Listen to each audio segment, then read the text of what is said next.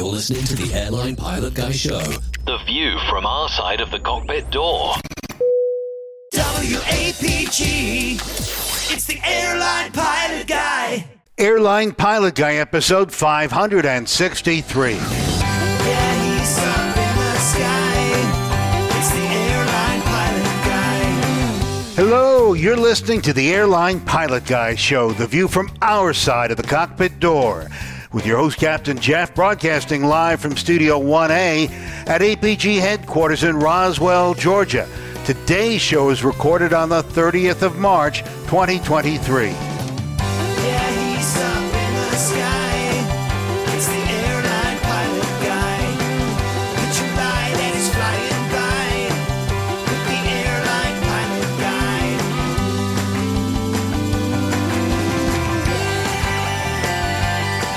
In today's episode, a Southwest flight takes off over an ambulance crossing the runway.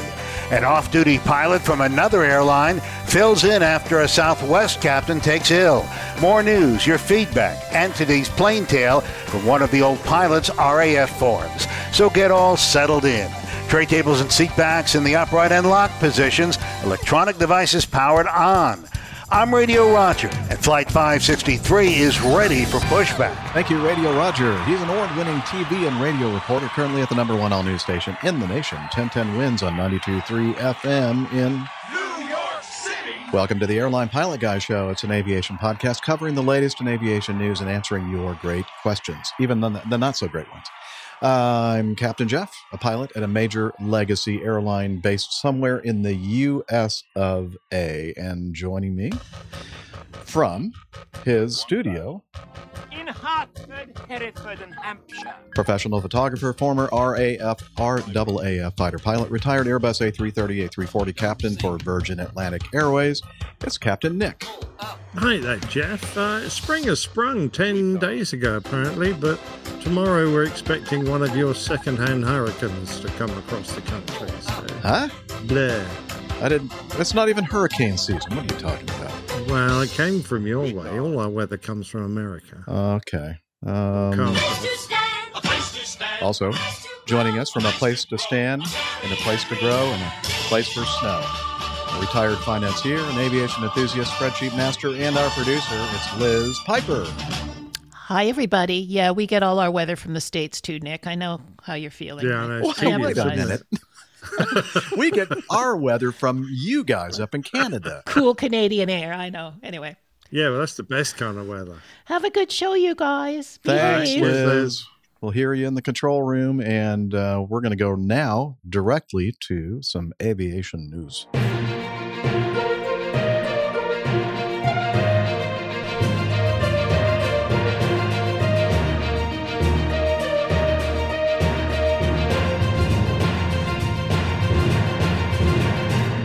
Stand by for news. Okay, we talked about this uh, after it happened on uh, March 3rd, 2023. No, that's a preliminary report. When did this thing happen? Uh, did it really? Okay. I think you got it right. I think Oh, it heck. was. Okay. Well, let, I'm wrong at all of that stuff I just said. So just pretend that you didn't hear it. sure. Okay, here we go. Take two. We're going to start off with a preliminary report on a in-flight upset on a business jet that occurred on the 3rd of March of this year. And uh, let's see, let me tell you a little bit about what the preliminary report has revealed. Um, on March 3rd, 2023, about 1600 Eastern Standard Time, a Bombardier BD 100 1A10, a, a Challenger 300, uh, November 300 Echo Romeo was involved in an accident while en route from uh, Hopkins Airport, Keene, New Hampshire, to Leesburg Executive Airport in Leesburg, Virginia. The flight diverted to Bradley International Airport in Windsor Locks, Connecticut. One passenger was fatally injured. The two airline transport pilots and two other passengers were not injured. The airplane was not damaged and was operated as a personal flight under the provisions of Title uh, 14 Code of Federal Regulations, Part 91. The flight crew reported that after a routine pre flight inspection, engine start, and taxi for departure, a takeoff was initiated.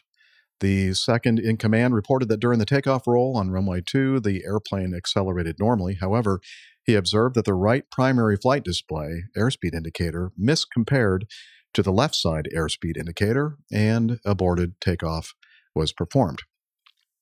The pilot in command slowed the airplane without issue and exited the runway onto a taxiway. The left engine was shut down. The second in command opened the main cabin door, walked to the front of the airplane, where he subsequently observed that the red pitot probe cover remained installed on the right side pitot probe. Uh-oh. Not a very good uh, pre flight inspection, apparently. The second in command removed the cover, did not see any damage to the probe, and returned to the cockpit. The pilot in command restarted the left engine, probably said some choice words to the uh, co pilot, and then the resumed and the taxi to runway 2 shortly after the left engine was started. The crew reported that an engine indicating and crew alerting system, or EICAS, advisory message of rudder limiter fault annunciated. The pilot in command reported that he attempted two ground avionics stall tests to clear the message, as he had received this advisory message in past ground operations. However, the tests did not clear the annunciation. The flight was continued given that the message was an advisory and not a caution or warning. Hmm, interesting. The flight crew further reported that during the second takeoff, the acceleration was normal. However, the second in command, the co pilot, noticed that the V speeds were not set. The second in command called V1 and rotate at 116 knots from memory, and the pilot in command entered the climb without issue. As the initial climb and turn on course progressed, the pilot in command reported that the autopilot was engaged. They continued to climb to 6,000 feet and were subsequently cleared to flight level 240. The flight crew reported that around 6,000 feet they observed multiple EICAS caution messages. The crew recalled EICAS messages of AP stab trim fail, which is autopilot stabilizer trim failure, Mach trim fail, and autopilot holding nose down. Neither crew member could recall exactly what order the EICAS messages were presented. They also reported that additional EICAS messages may have been annunciated. Well, lots of stuff going on on their EICAS panel. The pilot in command asked the second in command to refer to the quick reference handbook. The SIC, via an electronic flight bag, an iPad, located the quick reference card. I don't know why they don't have a card, uh, but the card is in the iPad uh, EFB and the primary stab trim fail uh, checklist he referred to on the quick reference card. The SIC visually showed the pilot command the checklist. They both agreed to execute the checklist. The first action on the checklist was to move the stabilizer trim switch, the stab trim, located on the center console, from primary to off. The second in command read the checklist item aloud and he subsequently moved the switch to off. Remember, the autopilot's still engaged at this point. As soon as the switch position was moved, the airplane abruptly pitched up. The pilot in command reported that his left hand was on the flight controls and his right hand was guarding the right side of the flight controls. He immediately, with both hands, regained control of the airplane in what he estimated to be a few seconds after the airplane's pitch oscillated up and down. During the oscillations, the pilot in command instructed the se- second in command to move the stab trim switch back to the primary position, which the SIC accomplished.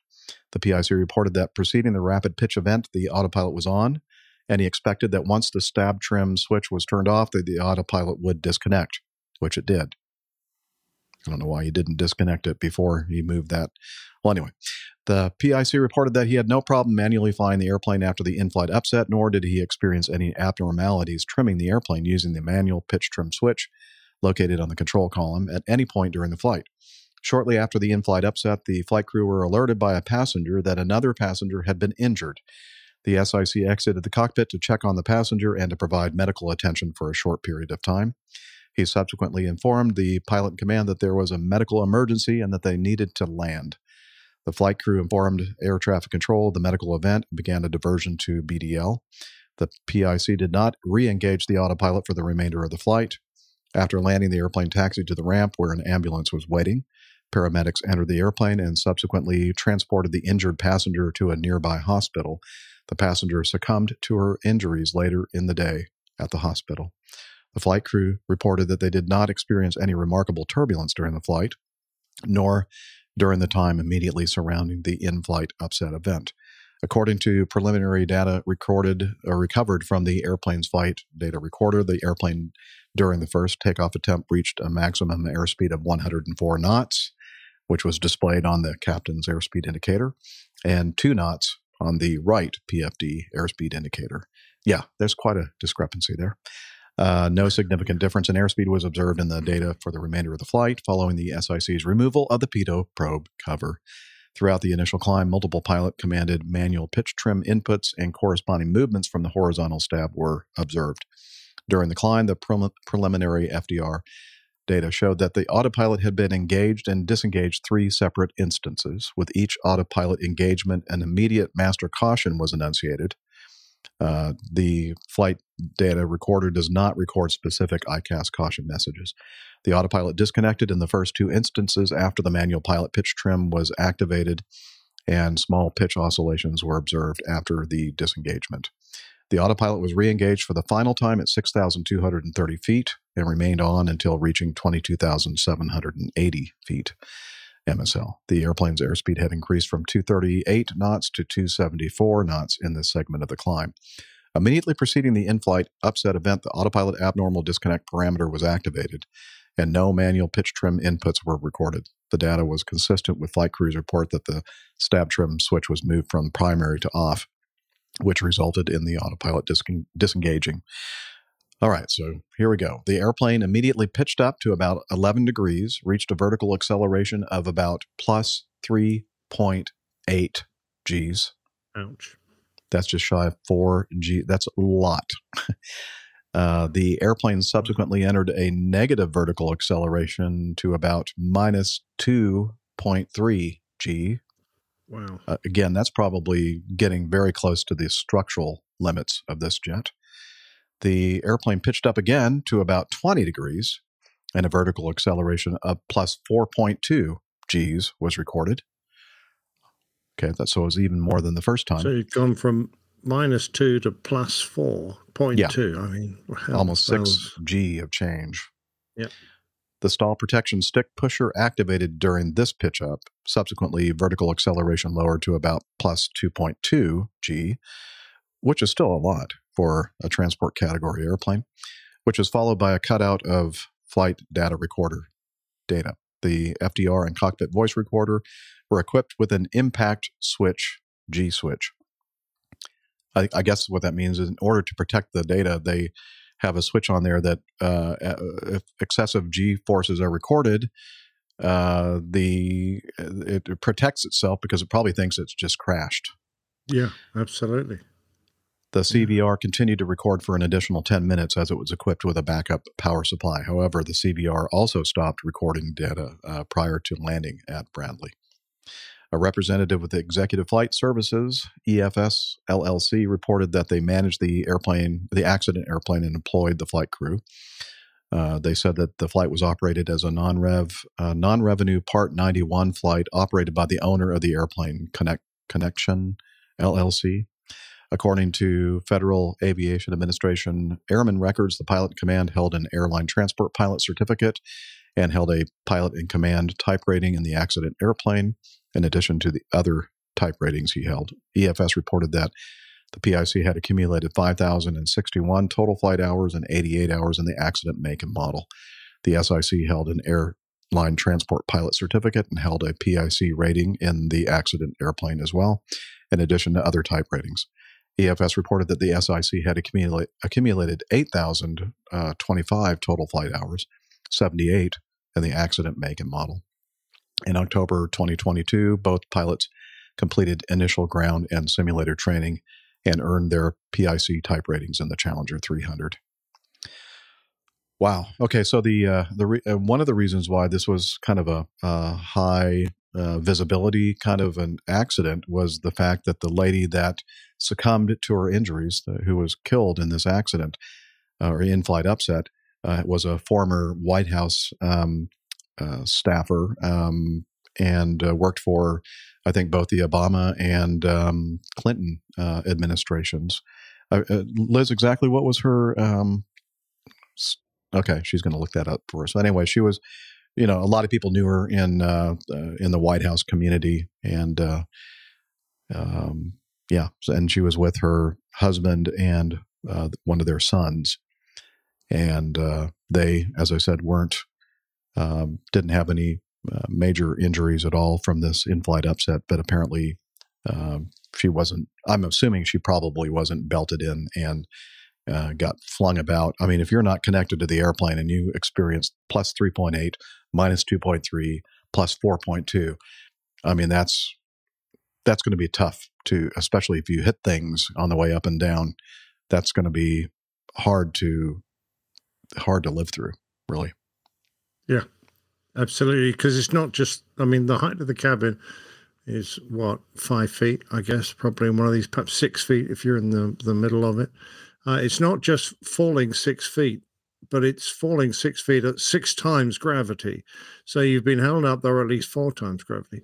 You've been held up, pushed up to the ceiling, uh, the negative G, and then smacked down uh, four times faster than you would normally fall. So that kind of impact is going to do a lot of damage. It's going to cause a lot of trauma. Yeah. Very sad. Uh, she was a senior advisor for the State Department.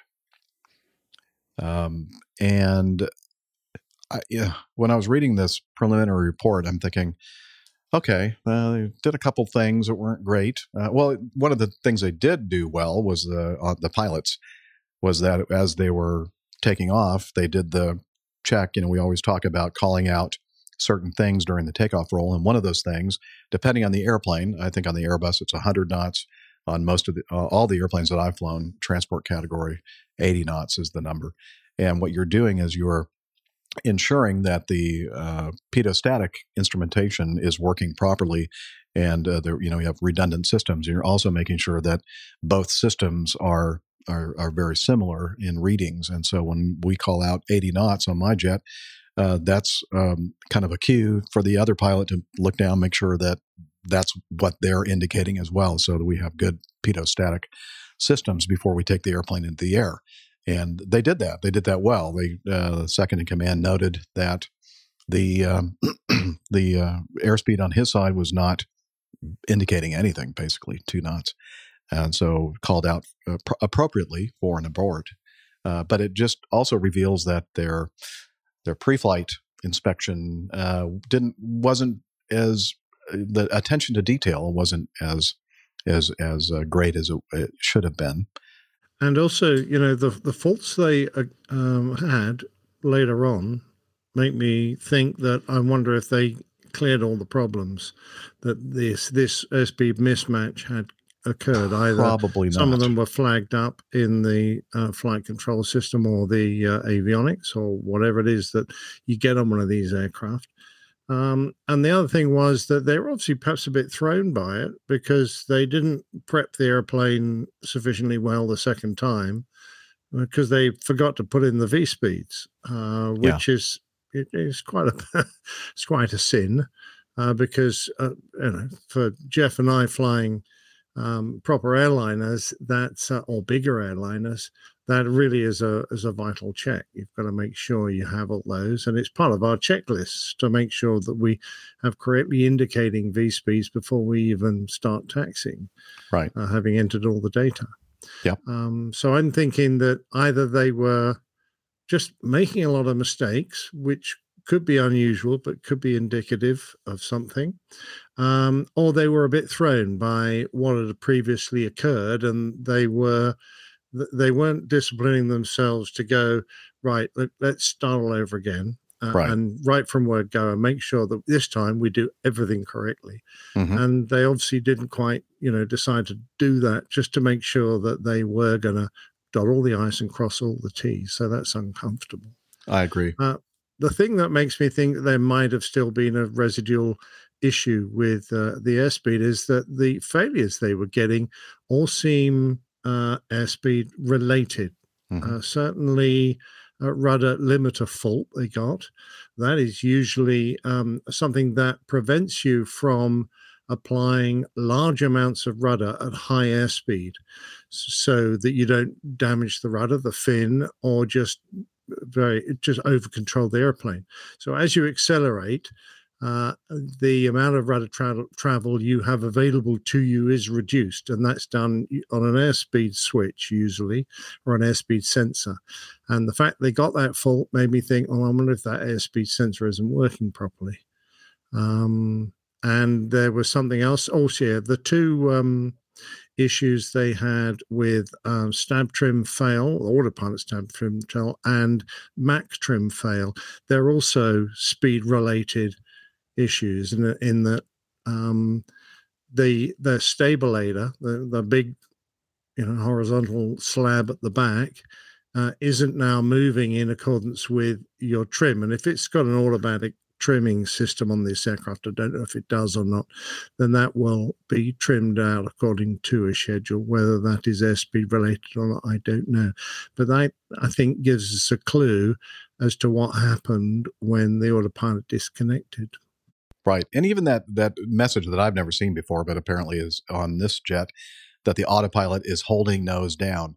That I mean, that's a clue right there that obviously there's something going on with the pitch trim. The pitch Yeah. trim's not properly set, and the autopilot's doing everything it can with its, available authority to keep the nose down because it's trying to pitch up. That should have been like the clue that hey, That if should have the been a red autopilot flag for me. disconnects, it's going to be a it's going to be a wild Yeah. ride.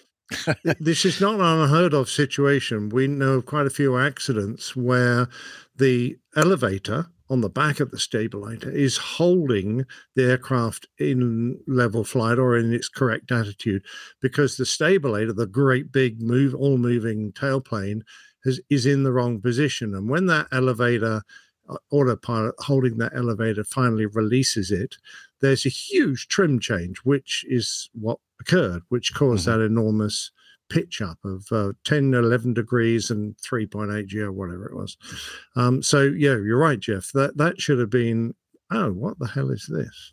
What is going on here? Let's, uh, you know, what can we do? And if there's not a checklist for it, then just slow the aircraft down to a moderate speed so that they were doing 280 something knots by Mhm. that point, weren't they? 200. Yeah. and- 278 Something or not- something, 274. yeah, they were they were like they that. were beetling along in the climb. You know, that's going to you slow the aircraft down so that the um, stab has less aerodynamic effect. You're going to get a smaller pitch change when you release it. Uh, and also, I was curious. uh, There, they looked for something on their QRH, a checklist to run, and the one they ran, I don't think really was hit the hit the nail on the head. Um, they ran one for uh, a pitch stab trim fail. That's the checklist they ran. Uh, none of the cautions they had was for a pitch stab trim fail.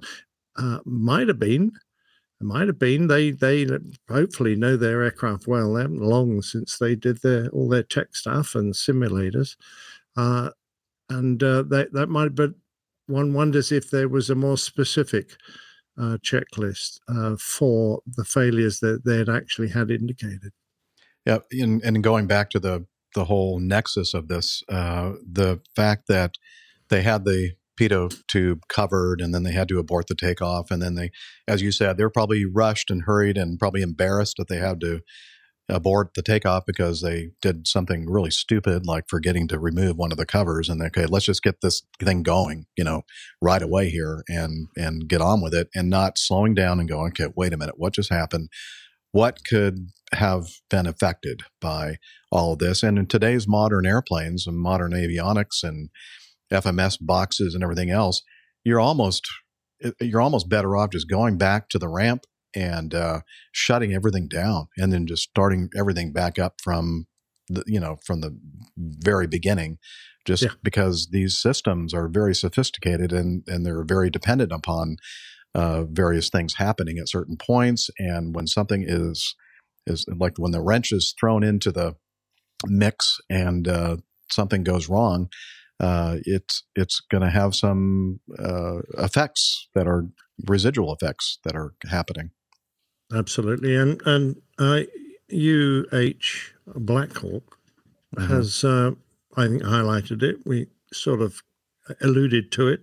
Yeah. Some sort of uh, um, data concentrator failure. um, that might have held those uh, a problem since they had that S-speed mismatch uh, and Right. didn't fix itself. You know, sometimes if you shut the airplane completely down and then start it up again, that will fix these things. But I don't know if they got that far. And um, Victoria makes a good point in our live audience. Why didn't they ensure that the passengers were seated and belted prior to turning off the autopilot, given the pitch trim fault? I mean, that's a very good question. I mean, and, and Yeah. that I would be like, that would be one of the things on my mind is like, okay, something's wrong. The airplane's trying to counter something going on with the pitch trim system. Let's just make sure everybody is seated with their seatbelts fastened before I Yeah. attempt to turn the autopilot off and we fix this situation. Yeah. Um, I, I think if you had these problems in a simulator and you uh, put the seatbelt signs on or leant back and shouted through the door, make everyone make sure you're strapped in, please. The instructor would be quite impressed. He would say, "Okay, well done. You're covering all your bases. Mhm. You might not have a problem, but if you did, at least you've made sure your passengers are safe and secure." And as far as the um, how seatbelts are um, handled on private aircraft, I'm I don't really know. I mean, I don't know if there are federal aviation regulations that uh, cover this sort of thing, or and, and it didn't sound to me like there was a uh, an attendant in the back. Um, it was just the two pilots and the three passengers. Um, I'm not I'm not sure what kind of briefing that they give to the uh, to the passengers before they go, um, or what. I'm not sure how they communicate with them uh, that they need to be in their seat with their seatbelt fastened at certain points of the flight. That's a it's a good question. Maybe somebody out there knows. Gubby's asking me a question. Does the Mad Dog 717 have a pitch authority warning? We do have a, a system that uh, if the if the stab trim is out of trim for uh, a certain amount of time, we get a stab trim light that is warning us that uh, it's either not is trying to catch up with uh, what the airplane's doing. Like if you slow down rapidly, um, sometimes the the trim system, if uh, when you have the autopilot on, uh, the, it's using the lower rate trim system, and sometimes the rate at which the airplane's slowing down, uh, it, it's it's hard for the autopilot and the trim system to, to, to keep up with it, and it's just kind of a warning to you that it's it's not quite there yet. It's trying to catch up, and you can hear it. We have aural warnings that after the pitch uh, trim uh, system is has been working for a certain length of time, it, it uh, emits this really obnoxious sounding tone, which I almost don't even hear anymore because I'm so so used to hearing it. But um, unlike some other airplanes like the uh, 727 that I flew, where the uh, the pitch the manual pitch trim uh, system was actually a big wheel. Uh, it's 737, same thing. That's that's that's rotating around and it's making kind of a clackety sound, and so it's very obvious when the air, when the airplane is trimming. Uh, if you have the autopilot on, it's obvious when the autopilot's trimming, and also when you're manually flying, it's obvious when you're activating the pitch trim system because this wheel's going, you know, making. Well, I can't I can't imitate the sound, but it's a a distinctive sound, and everybody listening out there who has flown a Boeing that has this kind of a manual trim wheel kind of a system, they know exactly what So you talking kakalaki, kakalaki. kind of like kakalaki, kakalaki, kakalaki. Yeah, exactly. Maybe that's how they came up with that term. Yeah. Um, anyway, so uh, yeah, there is a there are, but it's not the same sort of system that you've uh, described, Gubby, uh, regarding you know like when you when it reaches a fifty percent um, stab trim position that it yells at you and lets you know that your uh, pitch trim authority is is in a way limited. Uh, no, not quite the same. All right, Tim Van Ram uh, says, flying in my company's corporate uh, aircraft, they have seatbelt lights and are used during takeoff and landing. I've never seen the light used during flight. Hmm. Interesting. Um, yeah, so uh, obviously that was a preliminary report. They're doing some more investigation on this. Of course, it's in progress, and uh, it'll be interesting to see what they come up with in their final report as far as mistakes made and probable causes and that kind of thing. Yep. Uh, the next item is from the Aviation Herald. Uh, Southwest Airlines Boeing 737 700, registration 212 Whiskey November, performing Flight 471 from Baltimore, Maryland to Chicago O'Hare, was cleared for takeoff from Baltimore's runway 15 right, commenced takeoff at 1358 local time. a fire and rescue vehicle, an ambulance, was cleared to cross runway 10 and hold short of 15 right at the ARF road, um, Yeah. Airport Rescue Firefighting Road, about 5,700 feet, 1,740 meters down runway 15 right. The vehicle, however, read back to cross runway 10 and 15 right. Uh, the controller did not correct the readback. The vehicle continued and crossed runway 15 right while the Boeing 737 was in their takeoff run. The Boeing 737 continued the takeoff, became airborne, and continued to destination without further incident. The FAA reported in their safety summit held as a result of other losses of runway separation, listing a total of eight such occurrences, that the aircraft became airborne just before the intersection where the vehicle was crossing. The distance between aircraft and vehicle had reduced to about 173 feet horizontally. That's close. Ouch. By the time the aircraft went past the intersection, the vehicle was already about 170 feet past the runway. Oh, okay. So it had already cleared the runway then. Uh, that's what I'm getting from that. But not by a huge amount. Not by a huge amount, no. Uh, weather conditions at the time uh, looks like seven miles visibility, light rain, um, low cloud, but um, you know it's decent decent visibility, even though light rain was um, showing in the uh, METAR. But um, wow, that was a close one. Um, Yeah, absolutely. And, you know, it's not the first time. Of course, we wasn't that long ago, there was a collision between uh, an aircraft and a firefighting vehicle in similar circumstances. Um, and, uh, you know, it's not going to be long if we keep on doing this. People keep on uh, forgetting to check the runways visually when they get to them to ensure that they're actually clear, just in case someone has made a mistake um, and then you'd have spotted the airplane. But if you're just going to drive around and hope for the best, uh, eventually something's going to happen. Yeah, and I'm, I'm sure that the um, the ambulance probably heard what they were expecting to hear from Tower, and the the big critical part of this, and I think in one of our, if we get to it today uh, in the feedback, uh, talks about the the importance of communications and the fact that air traffic control is required to listen to the readback, and if the readback is not correctly stated, that the air traffic controller must uh, correct the uh, Yeah. whatever is not properly read back uh, because it's critical. And uh, again, maybe the readback is what the controller was expecting to hear from them, and it wasn't. You know, just you know, attention to detail uh, is important in this uh, world of aviation. With uh, Yeah, uh, we all need to be aware of expectation bias, where we expect to hear something and something comes back, and you just assume you heard it correctly Mhm. or it was correct when you heard it without listening to it properly and analyzing what was said and comparing it with what should be said. So, exactly.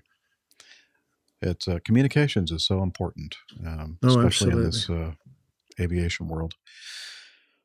Okay, um, this one uh, there was a communication uh, made by the co-pilot to air traffic control, and um, uh, I'll do the setup here. Well, first of all, this is from NBCNews.com, the uh, major article that we're referring to on this next news item. Um, a Southwest Flight 6013 was headed from Las Vegas to Columbus, Ohio on Wednesday when one of the pilots needed medical attention, according to a spokesperson for Southwest Airlines. And I have some uh, ATC, uh, live ATC.net uh, audio uh, that uh, picks up at the point where uh, there is a problem and the co pilot is trying to communicate this problem to air traffic control. Southwest 6013, are you on my frequency yet? LA Center, Southwest 6013, flight level 320. Southwest 6013, they finally ship you over. Uh, quick direct to Chow, and uh, when you have a moment, I have some questions. Okay, uh, for now, direct to Chow, Southwest 6013. Yeah, stand by. Give me just a couple minutes and I'll be right back with you. From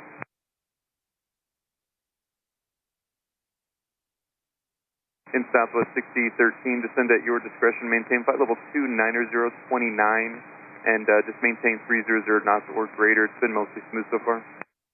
Okay, uh, maintain flight, descend maintain flight level 290 and 300 knots or greater in the transition southwest uh, 6013. And and that's uh, your discretion on the descent.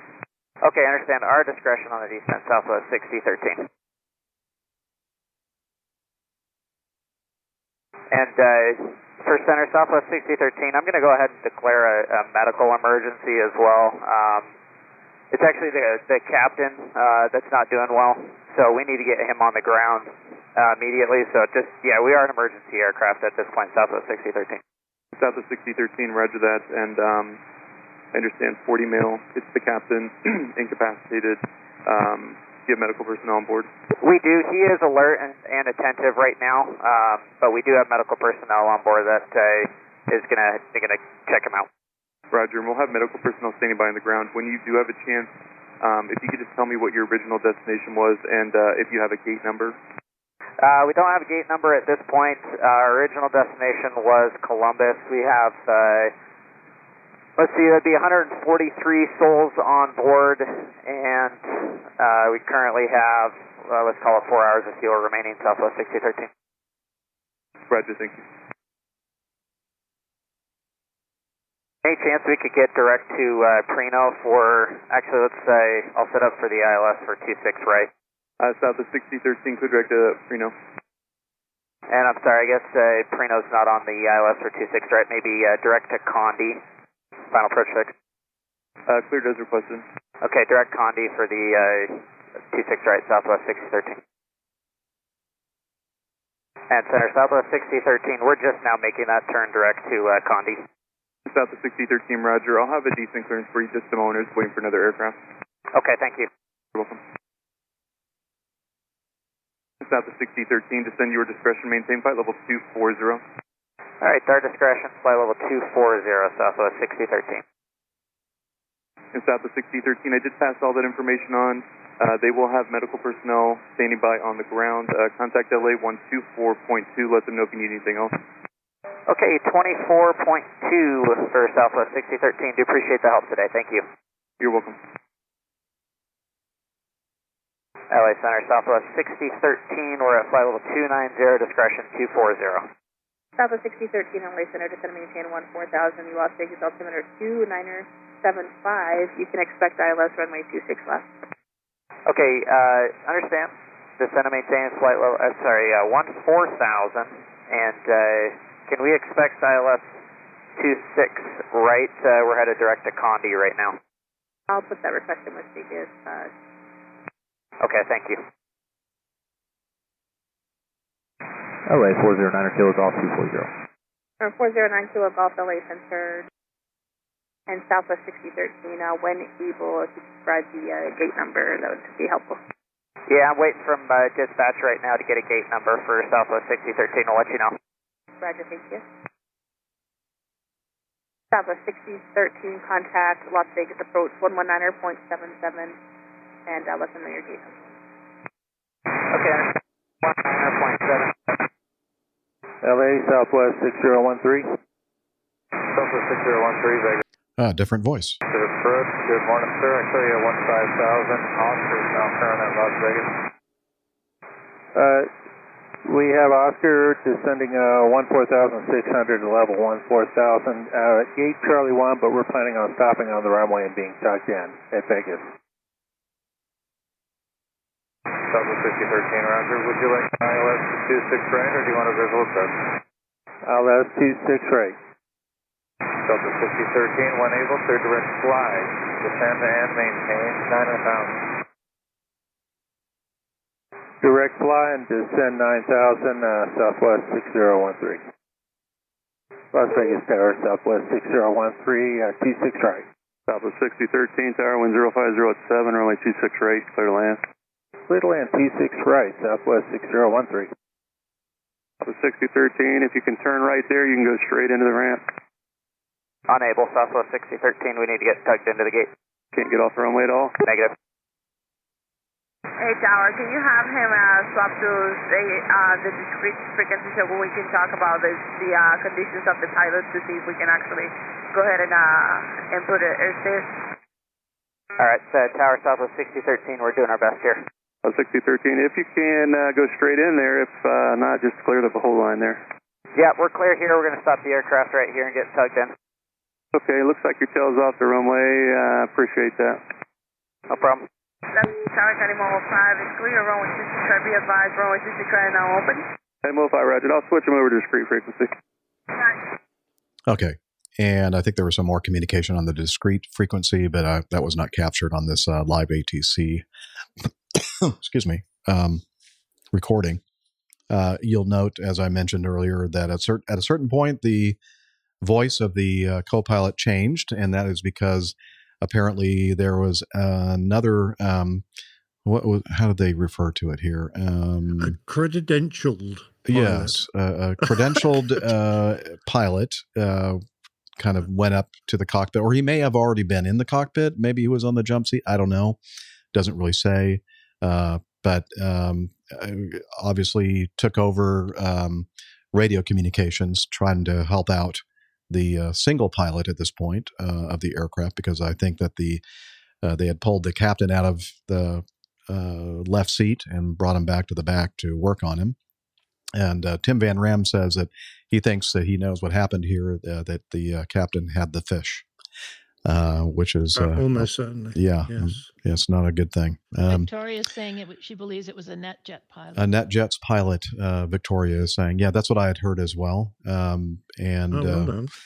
uh, but uh, it- it's kind of unusual for for something like that to happen, and uh, I I can see advantages and disadvantages to uh, having somebody come up that is not specifically qualified on Southwest's 737 procedures and all that kind of stuff. But if you're just sitting there and you know like keep your feet off the furniture and don't touch anything except for the microphone, you know you can talk and help me communicate. I can see that that would be a, a help uh, to the uh, to the co-pilot here in this situation.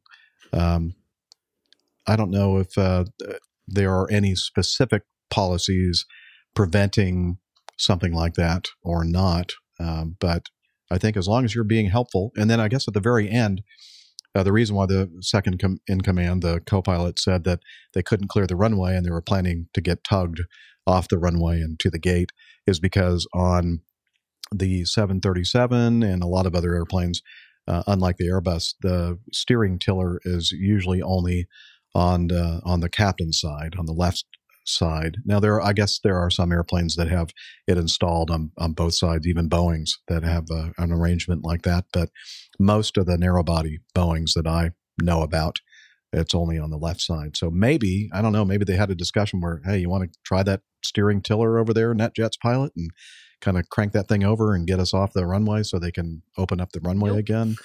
uh, uh, maybe that's how they actually got off the runway. I guess you could use some differential braking and you know, th- you know, differential thrust to make a hard right. I think I remember seeing a an airport diagram where they pulled off the runway. It wasn't a high speed turn off, but it was more of like a 90 degree turn off. So uh, that would make it a little bit more difficult um, if uh, if you didn't have that steering tiller Yeah. uh, available. The, the last thing you want to do is to actually end up on the grass uh, with a dying captain in the back, or you know, could be dying, and then you, you can't get stairs, or you can't you got to you can't drag the aircraft in to where the medical assistance is. It would just be a nightmare if it didn't go 100%, and uh, you would be criticised from dawn to dusk if the guy died because uh, you'd let this bloke have a go at taxiing it for the very first time and he hadn't made the corner. Uh, so I think he was quite right to uh, do what was probably in his procedures, which is to stop on the runway.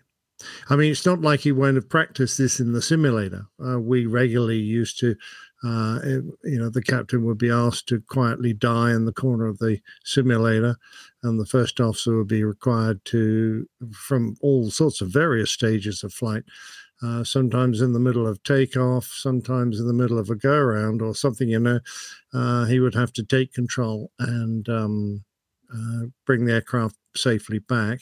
And often we did it with the captain putting an uh, an input in. So you might be climbing away and you'd be asked to discreetly on just on your headset, asked to die with some, you know, left bank and a bit of a push down, as if you'd ha- were having a small seizure and the first officer would have to grab the controls. And on the Airbus, you know, if the captain went full nose down and the first officer went full nose up, that aircraft would just fly level. So he's got to remember to press the the red button on the top of the stick so he gets command of the aircraft and gets full input available to him. So uh, there are lots of things to think about in a very short time if you're given that nasty situation because. Uh, uh, you know, it's it's not the easiest thing to cope with, but they are practiced in it and they're drilled in it and they know how to do it. So um, it, this guy sounded very in control of the situation, right on top of it, until they just started to overload him a bit, asking him thing for things that he wasn't comfortable doing. You know, do you want to text taxi? No, I just I've told you I'm going to stop Mm-hmm. on the runway. Uh, and then they they were asking him again because they're thinking, oh, it'd be really nice if you get off the runway. We So could can- use our runway. Right. Uh, not thinking about the pressure he's under. You Mhm. know, he's doing both jobs now and monitoring a, a different bloke on the flight deck who's only trying to use the radio or whatever. So Yeah. uh, wrong, I think, of them to try and uh, you know ask too much of him. I agree. And you know, he he at first held his held his guns or held you know held his position like unable. You know, I told you, Yeah, I, I'm very going to stop here. Sorry, you know, that's just the way it is. But uh, apparently, maybe uh, he decided, well, maybe we could do this safely and get it off the runway so they can resume operations on it. But uh, anyway, I think it was well done. As you said, it sounded very much Yeah. like he was in control of the situation. Yeah, and he, uh, he really did. He he didn't sound like he was having a problem doing it. It was uh, all very nicely done, and he was able to absorb a lot of information as well as what was going on around him. He was hearing all the instructions clearly and repeating them, and obviously flying to them. So it sounded like he was, particularly initially, he was doing very well indeed. I'm a little disappointed that they didn't ask him to get the latest uh, ATIS broadcast uh, Yes. information. Yeah, I know. Why do they do that? As if he's got time to tune another radio in and go and I pick know. up right down the ATIS while he's doing all this. I'm going, really? You can't read out the ATIS too? really? For heaven's Yeah, I know. It's one of my pet peeves. But You're going to finish with Not IHOL surprised. boxes? oh, I haul boxes in our audience says, just imagine how many flight simmers in that cabin got disappointed that they didn't get to they didn't get picked to help out. Yeah. Well, I don't know. They- Maybe they didn't know they the were FAA there. had enough problems. Yeah. Okay. Uh, let's. Uh, I'm not going to touch that one, Liz. All right. Uh, let's uh, continue with this next one. Um, we have an NTSB final report, and this is from. I'm not sure what this is uh, article is from, but uh, uh, let's see. On October 3rd, 2021, at uh, 10 o'clock Central Daylight Time, a tandem air bike which is what uh, Liz is showing us now. Uh, at least that's what it looks like That's the before. before it crashes. Uh, was destroyed when it, I mean, and we're not laughing at the crash. It just, uh, No, no. you know, uh, was destroyed when it was involved in an accident near Warrensburg, Missouri. Both occupants were Ouch. fatally injured. That's the aftermath. Uh, the airplane was operated as a Title 14 Code of Reg- Federal Regulations Part 91 instructional flight. The uncertificated pilot who recently purchased the aircraft and a pilot who did not hold a flight instructor certificate as required departed on the accident flight so that the uncertificated pilot could learn to fly the aircraft. The aircraft did not have a required registration and airworthiness certificate. Hmm. A witness stated that the aircraft wing dropped while turning. It then entered a descent and impacted the ground. The engine continued to operate during the flight. The left wing drop, followed by a descent, was consistent with an aerodynamic stall. Post accident examination of the flight controls confirmed flight control continuity. Toxicology tests revealed that the front seat uncertificated pilot had high levels of methamphetamine, methamphetamine, meth, in cavity, blood, and liver, most likely consistent with recent use. With, hey, dude, uh, which likely resulted in some impairment. Let's go fly this airplane. The rear seat pilot had a therapeutic level of oxycodone. Uh, oxycodone? Codone? How do you pronounce Codone. it? Codone. Uh, in his subclavian blood, as well as a high level in his gastric fluid, with only metabolite in gastric fluids suggesting recent ingestion of the drug. He too was likely impaired to some extent from his use of this drug, although both pilots were likely impaired by their use of substances Whether that impairment directly contributed to the circumstances of this accident could not be determined.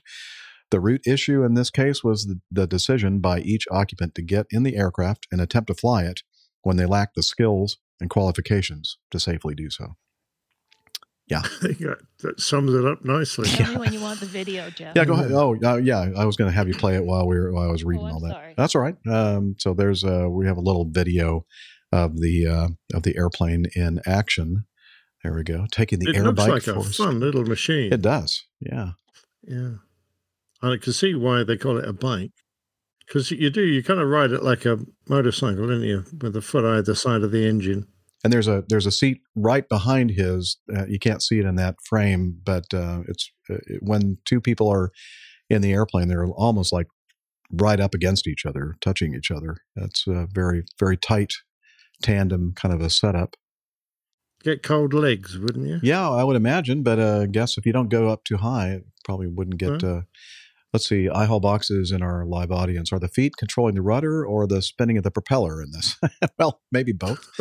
um, there are rudder pedals there on uh, on either side, but your feet are really close to that propeller up there for sure. Uh, I mean, r- literally, like maybe two and a half, three feet uh, behind that propeller that's spinning.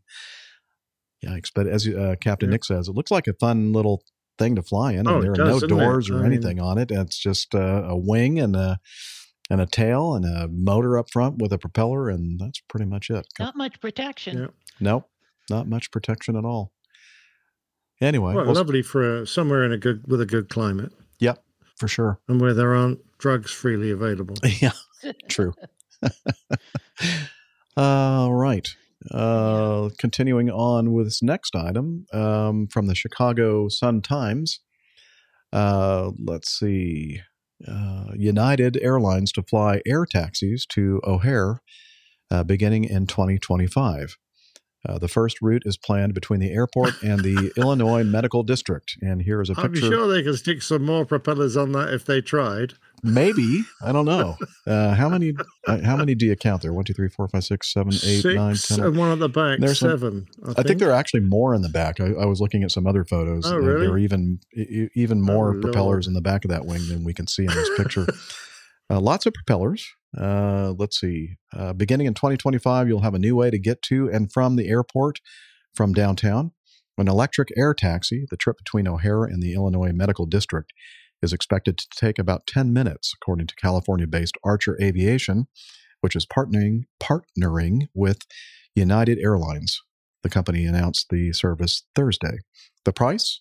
An Archer spokesman said that they hope to make the fare competitive with Uber Black, a ride hailing service that provides luxury vehicles and top rated drivers to customers. The air taxis are expected to land at Vertiport, Chicago, billed as Chicago's only full service downtown heliport or heliport. Uh, the air taxi seats four passengers and a single pilot. Taxis are being built at Archer's Covington, Georgia facility, so which is married expected to be pilots able need to. not apply. Yeah.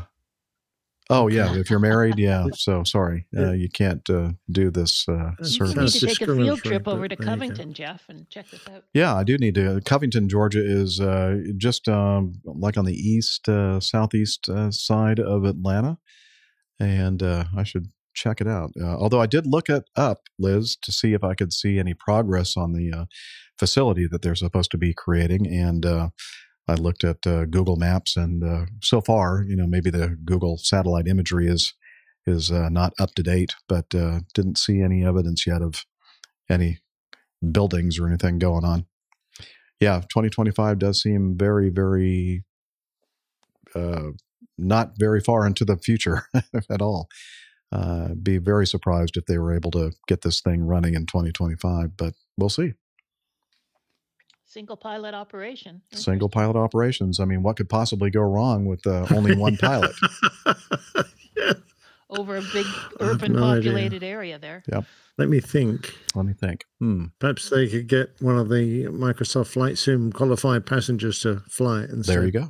They're using artificial intelligence for the second. Artificial intelligence. Yeah. Yeah, who knows? Chat GPT and Bing AI and all that kind of stuff. I mean, they could handle all that. Um, Okay, from Paddle Your Own Canoe. Oh, I'm so happy we have an article from I know. Paddle Your I Own see. Canoe. Uh, two Indian pilots suspended after a photo of a full coffee cup balanced on cockpit controls goes viral.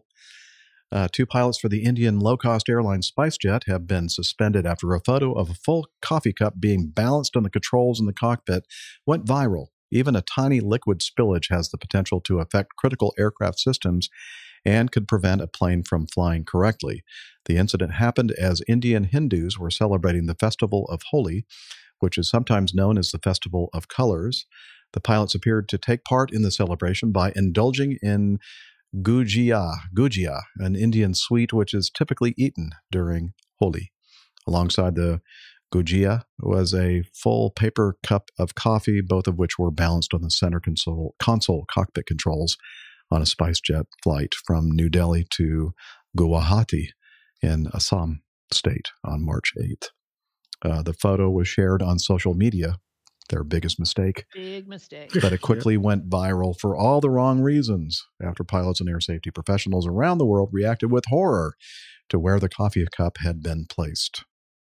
Yeah, many airlines have stringent rules about the management of hot drinks in the cockpit because of the inherent, well, any doesn't have to be a hot drink, uh, because of the inherent risk uh, posed by getting liquids on flight deck controls. Now, Nick, I'm sure your company uh, probably had some strict rules regarding that.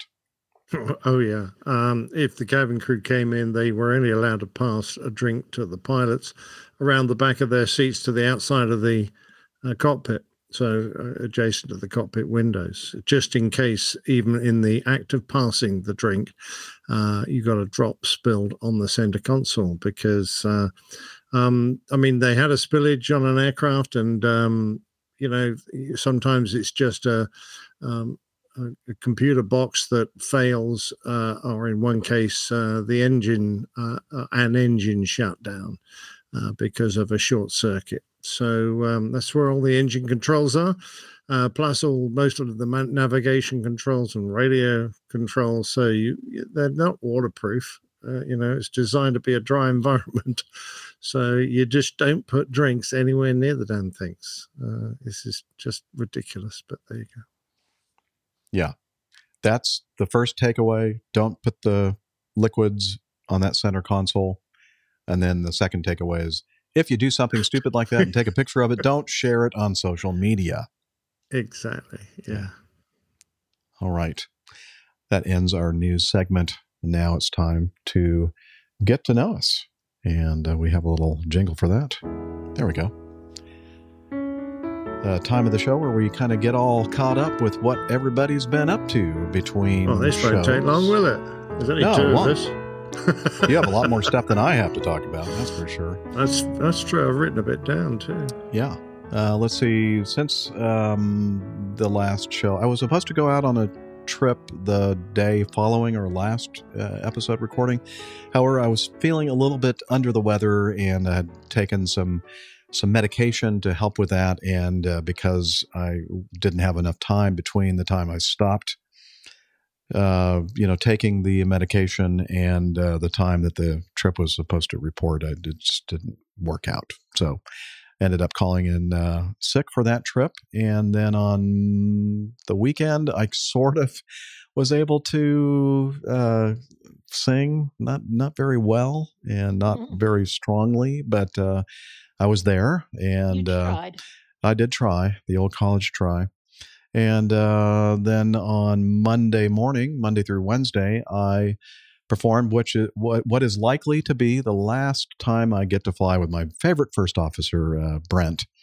Uh, we flew a trip that uh, ended up in uh, Wilmington, North Carolina for a couple of nights and uh, just got back yesterday. And he is scheduled to go into the, to the simulator training for his captain upgrade uh, on the 10th, Monday, uh, I guess a week from Monday. And it's possible we could end up picking up something, you know, between now and then, um, and then fly together again, but probably not likely. So, a little sad. Won't be able to fly with First Officer Oh, Brent anymore because soon he'll be a captain. But uh, good for him. Good for him. Yeah, absolutely. How many years? Oh, I think it's been uh, it's been a long time. He's enjoyed his uh, super seniority status as a first officer, a senior first officer. Oh, yeah. I think like gonna 20, 20 something years. Yeah, and uh, Wow. he uh, finally got off his duff and decided to go ahead and make the uh, upgrade. And uh, I know that he is going to be kicking himself uh, when he gets through it and realizes that it's not a big deal, and that uh, you know he he's probably going to wish that he had done it years earlier. But uh, Yeah, whatever. and and would have accrued a bit more seniority as a captain. He'd be Yeah. quite senior by now. He's going to be pretty senior on. He's going to be flying, you know, the the seven seventeen uh, as I do, and he I think he's going to be like in the top twenty percent of captains. okay, so well, he's going to be all right. bad He's for us. be- As he starts off, uh, is excellent. Uh, let's see. Uh, iHall Boxes says, "Did the two of you develop your own uh, standard operating procedures yet?" yeah. Well, over the years, we I guess we kind of did. No, we al- always adhere strictly, uh, iHall Boxes, to the standard operating procedures of Acme Airlines. But it it was nice, you know, and I'm sure you probably have had this experience where you fly with somebody um, frequently and you kind of get to know uh, what people are going to be doing and you know, anticipate moves and what the person's going to want. You know, it, it's just I, I kind of joke around and say, you know, like it's my um, you know my career marriage or my my job. Yeah. It's almost like being an old married couple and kind of knowing what Your it, job husband. yeah, my job husband. that sounds weird.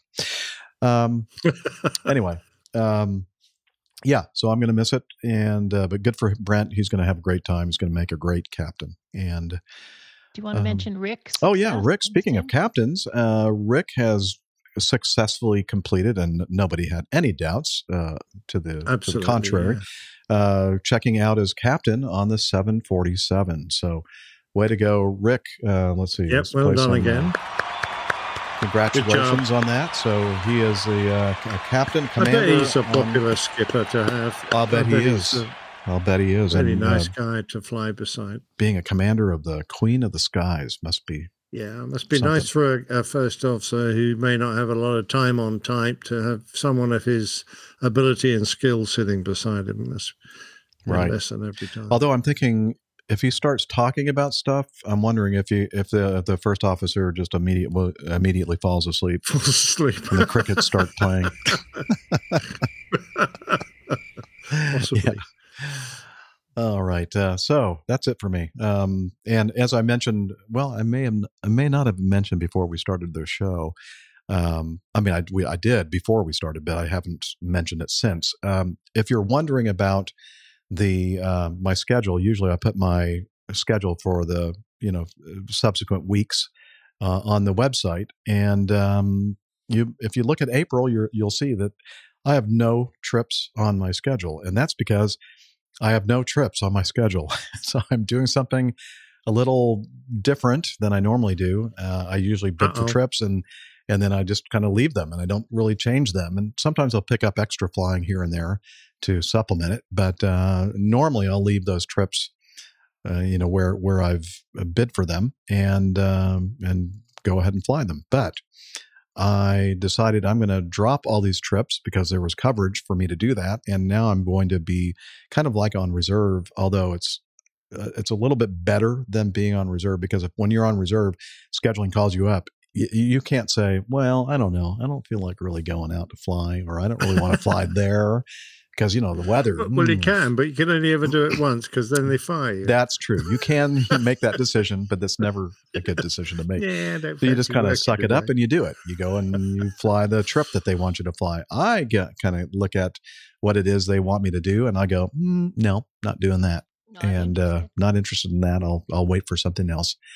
And uh, the down, you know, the the risk to this thing that I'm doing this month is that it's possible that uh, I don't fly anything. I, I don't think it's very probable, but it's possible. And if I don't fly anything, or I only fly one or two trips during the month, my paycheck is going to look quite different than it normally does because we get paid by the hour. Yes, we are, we are hourly wage earners. And if we don't fly a trip, we don't get paid. Um, so, You sound like you're my builder who gets paid cash in hand. Oh, yeah, exactly. Exactly. So I think it's gonna. I think it's gonna be nice because it's gonna give me the opportunity to, you know, fly things that I want to fly. Um, hopefully, nice little one leg out on one in the evening, and then one leg back the next day, and you know, nice two day trip for hardly even you know yeah, being you gone. look to see where the weather's nice and Exactly. just head down there. That's the key. yeah. Yeah. Um, what were you, what were you saying, Liz? Um, when do you have to bid for May? So how long? How soon do you have Oh, to figure out if you want to actually start bidding again? Oh, uh, May's um, bid uh, process will begin um, uh, on the fourth or fifth of uh, April. That's when they kind of show what is available for the following month, uh, the month of May, and then by the, I think it's by the end of day on the eleventh of April is when my bids are due for. so you'll May. bid and then I'll end up bidding for May, yeah? and I Yeah, may got it. take a look at the coverage and do Got the it. same thing, depending on how Yeah, this how works works out for me in April. I may No, go, that's no, I'm going to go back to the normal way. Yeah, no, that's good. that's right. We'll I can't afford to live like this. Yeah. So we'll see. So that's the reason why I have nothing on my schedule. And as far as you know, where I'm going to be next month, I don't know. Just uh, follow me on uh, Twitter, and um, uh, maybe I'll uh, you know put put out there when I end up picking picking up something, and I'm overnighting somewhere. We can have a you know a last minute meetup thing. But uh, all right, that's it for me. So Nick, what have you been up to? Uh, well, we, you know, uh, we were watching the weather, uh, and you're sending us some horrible stuff. I've already mentioned that, really. Yeah, you Um, have. I'm, I'm um, still not quite understanding just how it's thought my I'd fault rub or in. our well, fault. weather goes from west to east, doesn't it? And you're Yeehaw west of us, so uh, okay, we get your. Oh yeah, and that weather. hurricane that just hit our country uh, is is going now toward you. Wait Yeah, a minute. be with Wait a minute. We don't next have. We haven't had a Well, hurricane. I don't know what you're talking about. Oh, okay. Anyway, we're having some strong winds. You you you're having a, Lot bit of of a windy air's time. moving over there. apparently. Okay. On say so. Sunday, the second of April. Now, don't forget Saturday is the first of April, April Fool's Day. So make sure you've uh, thought up something for your loved one. I I did quite a good one. I uh, came home from a trip, and I uh, parked up outside, and it was about half past five in the morning. And I phoned up my wife, woke her up, and said, uh, uh, "Oh, darling, I've had a." A car's gone broken. It's outside. I'm, I'm, I'm like 20 miles up the road. Can you come pick me up? And so she leapt out of bed oh and my climbed God. climbed into some clothes and came running through the front door to get in the car and pick me up. And And, you I was standing outside going, April Fool. she was not impressed. and you're still Uh, anyway, by the Hmm. by, uh, uh, so Sunday is second of April. I'm heading up to Yorkshire to talk to the Air Yorkshire Aviation Society. Now, Are they the ones that have they- the uh, the taps in the uh, control column? That's right. the- the yeah, beer the, the beer, the free Yeah. beer on the flight controls. that's yeah, cool. exactly. Great idea. uh, it's it's going to be around two thirty in the afternoon, I think. Um, I, I'm I'll be there about two ish. Uh, they hold it in the what is called the media room, so it's uh, something to do with PR. But the media room above the old cargo terminal, uh, which is on the left side down Airedale House and is straight in front of you there. If you look back towards the end of the runway, apparently. Um, they, if you're not a member of the Air Yorkshire Aviation Society, you can still come along. Apparently, you can attend two of their meetings uh, uh, before and make up your mind if you want to join them or not. And you never know, you might uh, appreciate being amongst aviation minded people if you're in Yorkshire. And uh, it's being held at uh, Leeds Bradford Airport. So I didn't forgot to mention that Le- Leeds Bradford Airport. Uh, anyway, um, my phone has suddenly decided to talk. Um, that's Sunday, uh, back Monday. Um, a couple of days ago, I met up with a pilot, a lovely chap uh, from uh, Tallinn, uh, Estonia, called uh, Alan Talva. Uh, and he is uh, currently at Farnborough uh, doing some flying and uh, just got in touch, one of our listeners. So uh, I said, Oh, yeah, why not? Why, why don't we get together for a beer? So not only did we get together for a beer, but uh, I managed to record a little video. So uh, do you mind if we have a listen, Jeff? Is Let's do okay? that. Okay. Hi, Jeff. Uh, this is Nick. Hi. and uh, I found another listener. You know, we must have more than one. I don't know what you've been thinking, but over these years, but I found another one. Anyway, we're in a pub called the Foresters, which is near Farnborough, that fabulous place uh, that you know so much about that we've both been to in the past. Anyway, his name is Alan, and he's here doing uh, a fantastic level of training. He's doing jet training. Yay! He's going to tell us all about that and his aviation history. So let me hand you over to Alan. So yeah, uh, as, as Nick said, we are in this wonderful pub here outside of Farnborough. Uh, it's uh, yeah very very nice of you, Nick, to, to come here and, and take me out here. So uh, I'm in. I have been in Farnborough for two weeks now, and as, as you mentioned, uh, doing a chat uh, type rating, my first one. So it has been challenging two weeks, and uh, not much else than uh, studying, sleeping, eating, studying. So so now it's nice to like be outside of that cycle for for a moment at least. Uh, so um, I, I I started my uh, flying let's say career in 2016 and uh, I just somehow became interested in flying and I didn't have this like usual I knowing from the very young age that I definitely want to become a pilot. I, uh, I, I was 23 years old when I had never flown on a, any airplane at all, and I thought that it's the most dangerous way of, of uh, transportation. So I, I thought that I will never going to fly, even as a passenger. So, but that changed, and uh, I, I, found out that aviation is really interesting, and uh, and uh, so I did my PPL uh, in Estonia. Found out that okay, I, I want to continue. Uh, started working on my uh, ATPL theory, and actually did it also in the UK at, at Bristol.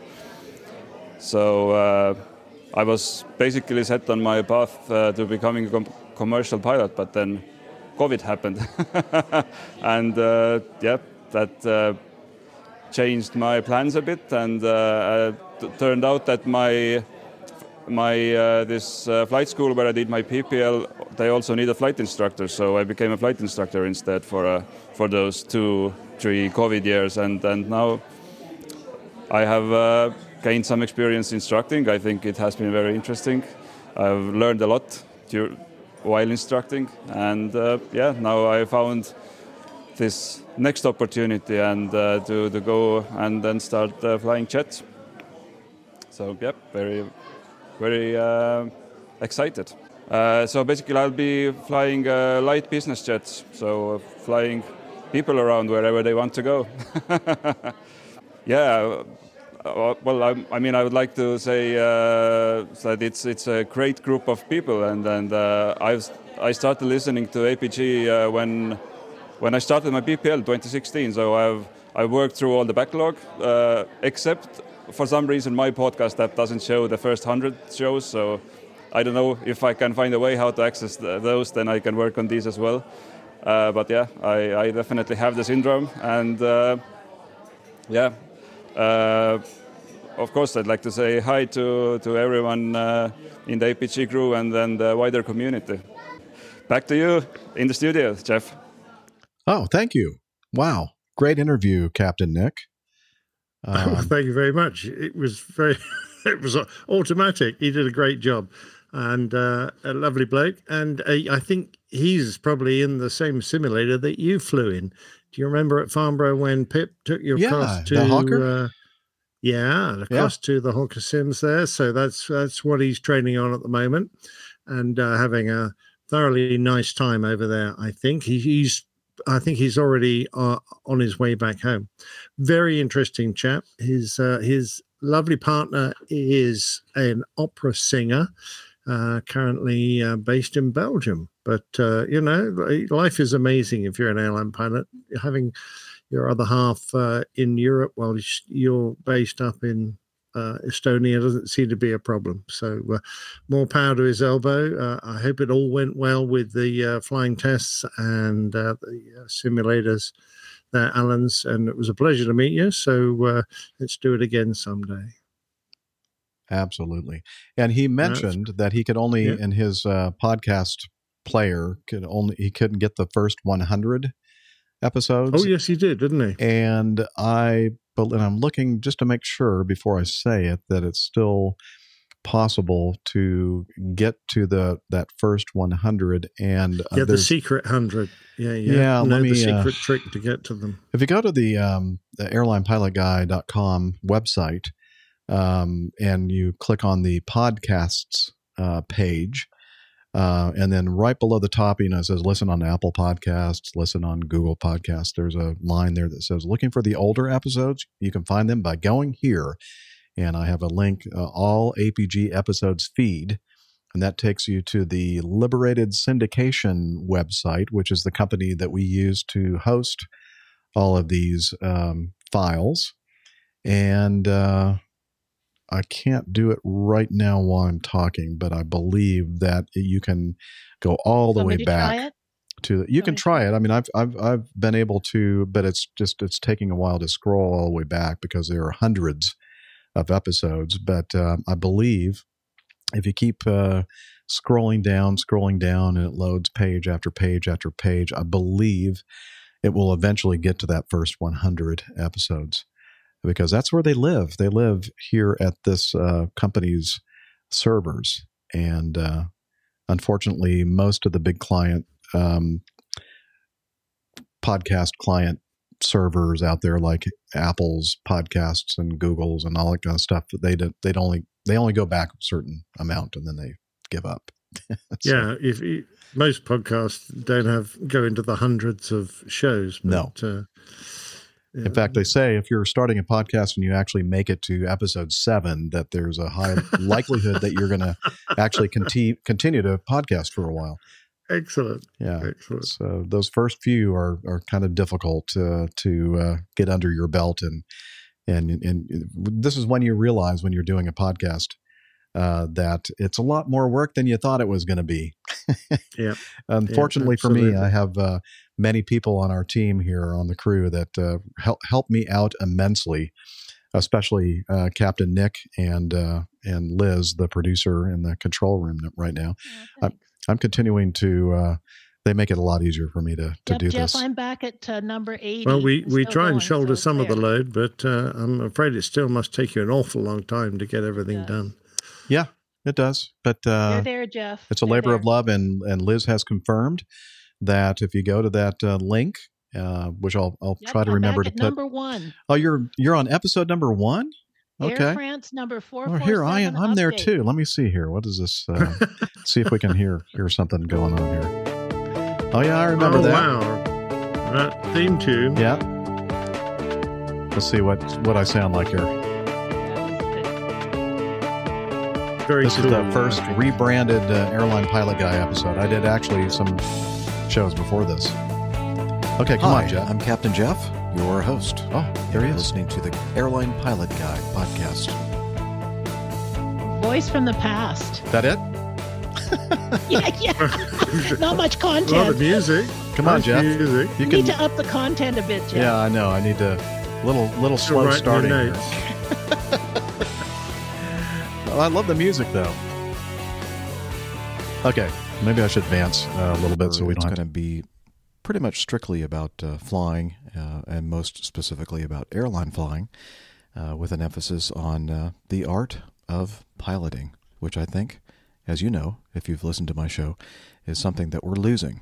Okay, that's a little a little uh, little tease of uh, episode uh, APG episode. As I mentioned, I was uh, doing another show before I rebranded this, um, and it was called Catholic Pilot. I think I have about thirty something, forty uh, episodes, whatever. Alan Talver.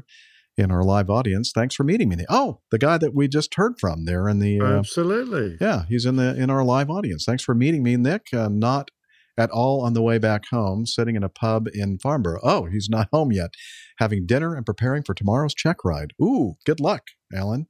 Oh yeah, Get, good luck. It's going to be a bit windy And listening to tomorrow. It's APG gusting forty odd miles an hour, about thirty-five knots. So take care and good luck.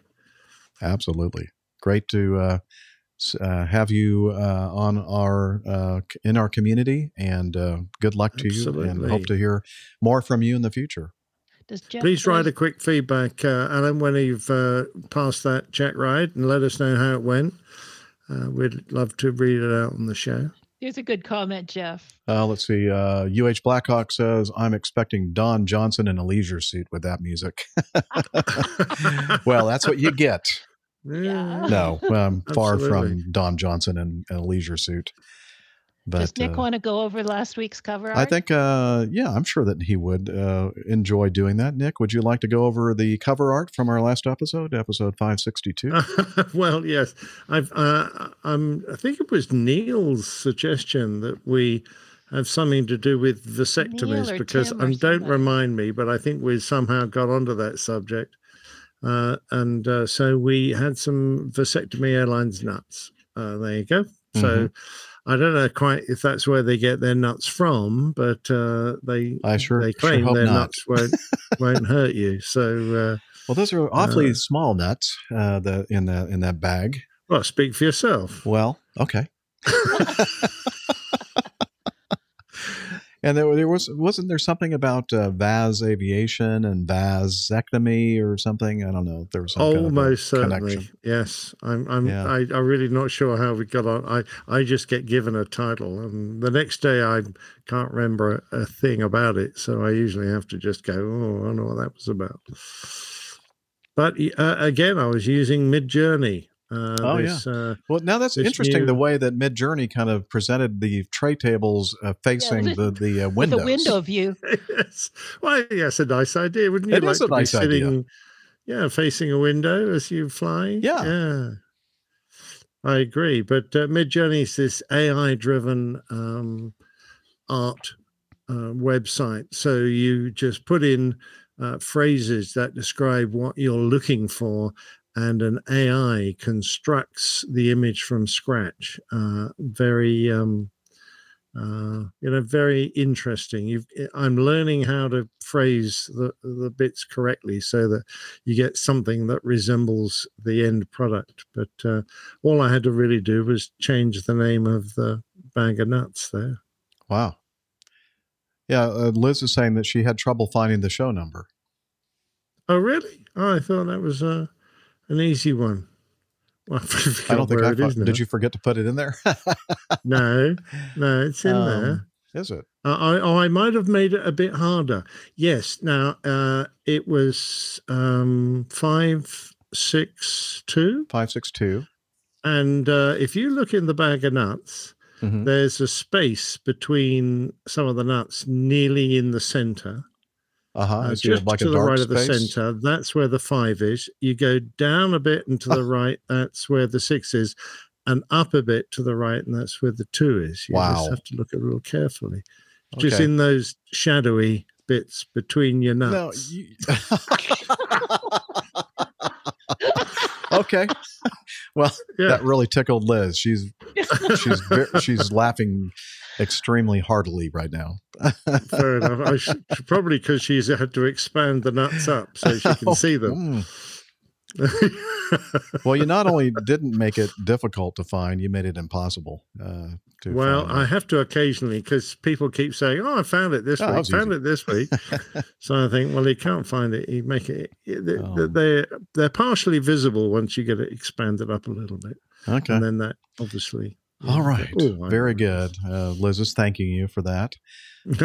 um, all right. Let's uh, move on to uh, Le Coffee Fund. The coffee fund. And uh, that's when we do our little Jeff Smith jingle. Oh, that's that's me that does that. Here we go. I have to push the button, not Liz. Johnny, how much more coffee? No thanks. No thanks. I love coffee. I love tea. I love the APG community. Coffee and tea and the Java and me.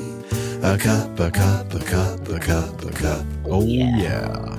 Coffee Fun. That's Jeff Smith, the professional podcast jingle maker extraordinaire. Thank you, Jeff.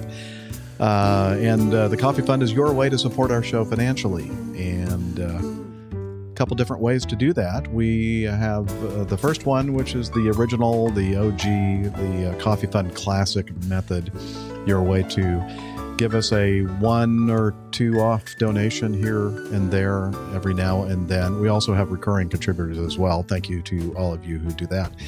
Uh, but since the last episode, Vernon Tryon, Louis Zipes, and Doron De Silva uh, contributed. Very nice, generous contributions. Thank you, gentlemen, for that. We do appreciate that. Uh, the other way that you can contribute via the Coffee Fund is to become a patron of the show via patreon.com. And uh, since the last episode, we have a new producer, Robert Warden is uh, at the producer level. So thank you so much, all of you patrons and coffee bar club members. We do appreciate your financial support. If you want to join this great group of people, head over to airlinepilotguy.com slash coffee. You'll be glad you did. We will too.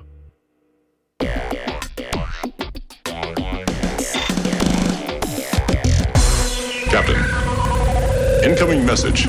Let's start off with this piece of feedback from Marty. And uh, let's see. Marty says, Hello, APG crew from a sunny and warmish ish Edmonton, Alberta. Uh, this is the first time I'm sharing feedback as I feel I finally have something that might be worth contributing. First, I'd like to say thank you to the APG crew and community. I've been listening for a little over three years, and in that time, you've kept me informed, entertain, entertained, and inspired.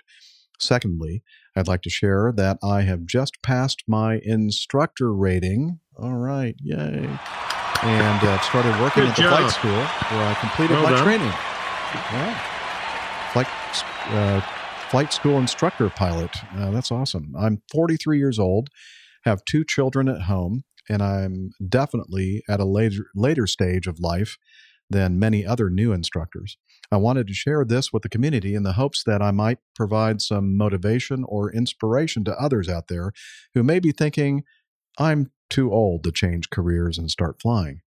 Uh, is and if that's your question, uh, the answer is no. You're not too old, and it's not too late. Never stop chasing your dreams.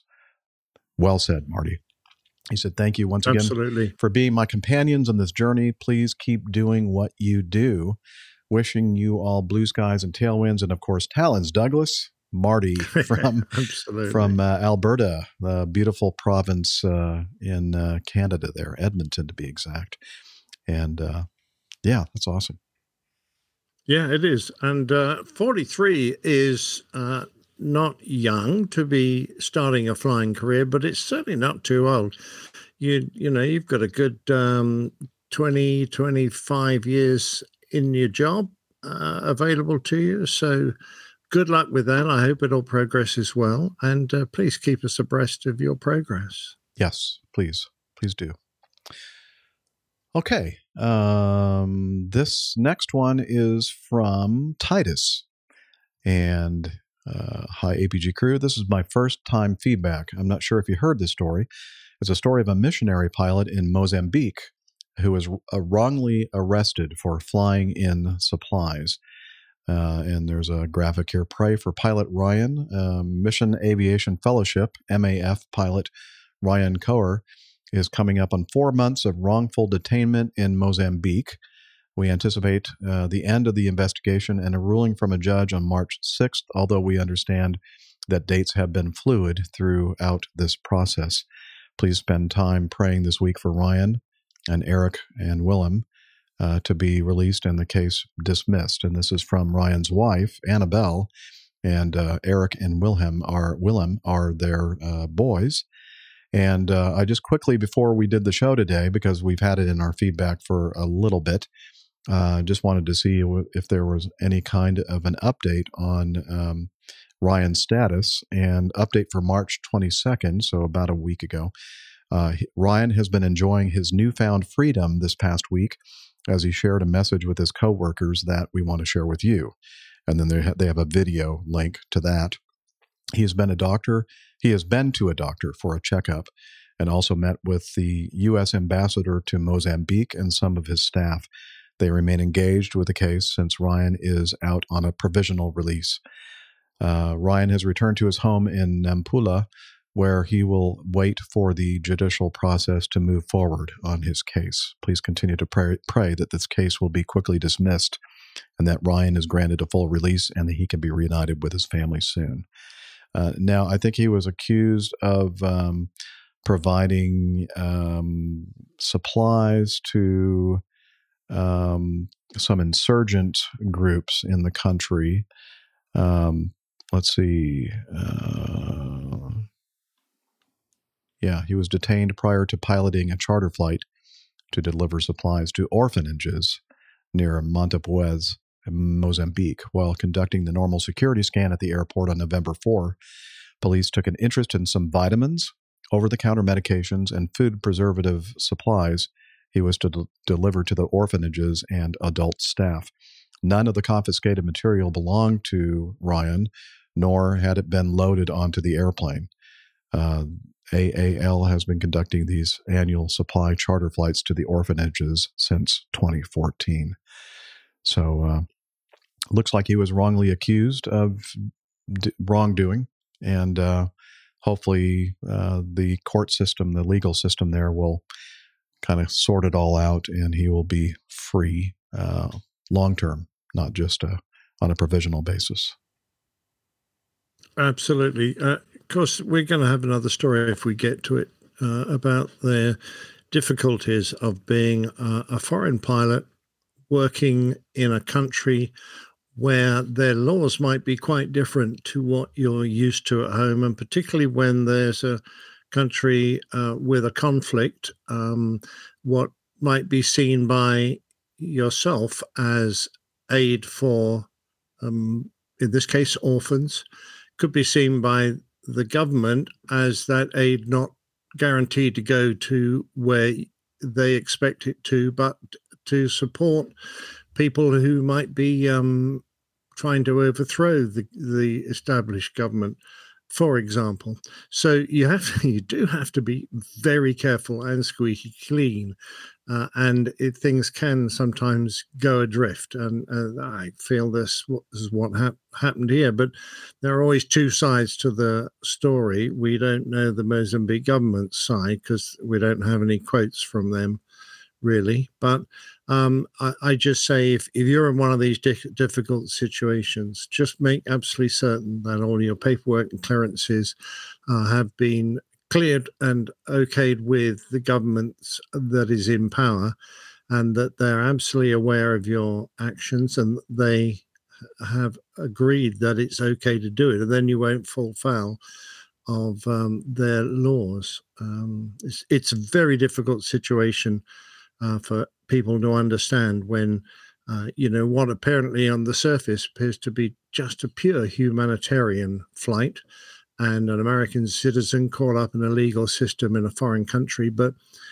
for example, even airline pilots, when they're um, just traveling abroad or airline crews, uh, we discovered after a while that we've been, when we've been going to uh, Dubai, that some of the straightforward over the counter medications that we could buy from any pharmacy without a prescription in the United Kingdom were prohibited in uh, Dubai. And if you were caught with them on your person entering the country, you could be uh, put, you know, arrested, and um, there could be a court case against you for trying to smuggle drugs. And you, might go, well, that's ridiculous. This is, a, this is not even a prescription drug. But in that country, it is against the law to move those drugs around. So you do have to be very careful. Yes. And, you know, you mentioned uh, that there is another uh, piece of feedback uh, that we may get to. And the control room has uh, directed me to go ahead and cover it now, or us to, to cover it now, so that we can kind of tie it in with the uh, the Mozambique story. And this was sent to us by Nigel, uh, a big part of our APG community. And um, I think that I'm going to let um, Captain Nick go ahead and handle this piece of feedback for us. Yeah, well, I had to listen to it, and uh, it's a little political. So we try and avoid uh, political conflict uh, on this show because we try and stay above that. Uh, and we, you know, we all have different political and religious views. So uh, the show isn't about that. But the interesting thing in here is that it's a, a former US citizen uh, who is now an Australian citizen who was in the uh, American military as a pilot. And he, along with some former RAF pilots, have been working through a company in South Africa to uh, provide training for pilots in China. So it sounds a little complicated, but basically the guys have uh, joined a South African company and then they're sent to China to provide flying training for Chinese pilots. Um, and the problem is that it is possible that these pilots might go on to become military pilots. They might already be military pilots, but uh, in from what I, I have read, the only training that these foreign instructors are providing is flight training. They're not doing anything on weapons. So, you know, they're just teaching people to fly, as many people are around the world. Um, but now that uh, this chap has uh, gone back to Australia, presumably after filling his contract or, or stopping work, uh, the US government, because the relations perhaps with China and America aren't at an all time high, um, are seeking to extradite him uh, back to the United States to face um, charges. Now, that's not the nub of it. The, the big problem at the moment is he's being held in, in remand. He's being remanded in prison um, until the extradition uh, hearings can go ahead. And this is just the first stage. And um, the Australian authorities uh, are very strict when it comes to extradition cases on whether they will allow people to be allowed out on bail. Uh, and it's very unusual for them to be allowed out on bail. Uh, and so this chap, uh, this Mr. Duggan, is being held in far from congenial circumstances when there is it's just merely an extradition case. he certainly hasn't been yet proven guilty of any offence, uh, yet he is forced to stay uh, in jail and not a very pleasant place at all.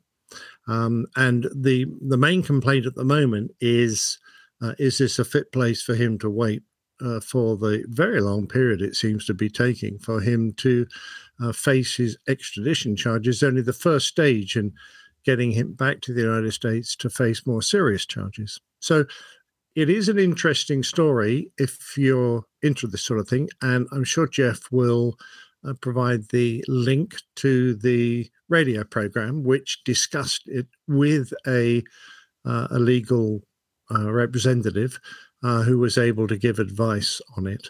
Uh, and um, when you think of it, it, it brings to me to mind the pitfalls that uh, face you unexpectedly when you do something that on the surface seems quite an ordinary thing. You're an ex-military instructor, flying instructor. You're, you're going out to another country to teach pilots. You're not doing anything that would appear remotely illegal. Uh, yet uh, way down the road, you know, government's opinions might change on whether what you're doing is a good thing or a bad thing, and you might all of a sudden find yourself in the poo. Um, it reminds me of a case where a pilot uh, with a foreign first officer, captain, he was uh, an expat flying for an airline in a foreign country they uh, did a landing, and there was an argument between the two pilots as to whether they should continue with the landing or go around. They were actually on the runway at this point. And uh, the captain uh, was trying to stop the airplane, and the first officer was trying to make it go. And every time the captain slammed the throttles, tried to put the brakes on, the first officer did the opposite. I, I I'm pretty certain certain that was it. Might have been the other way around actually. The captain decided to go around. Okay. And the first officer wanted to land. Anyway, by the way, they crashed the airplane.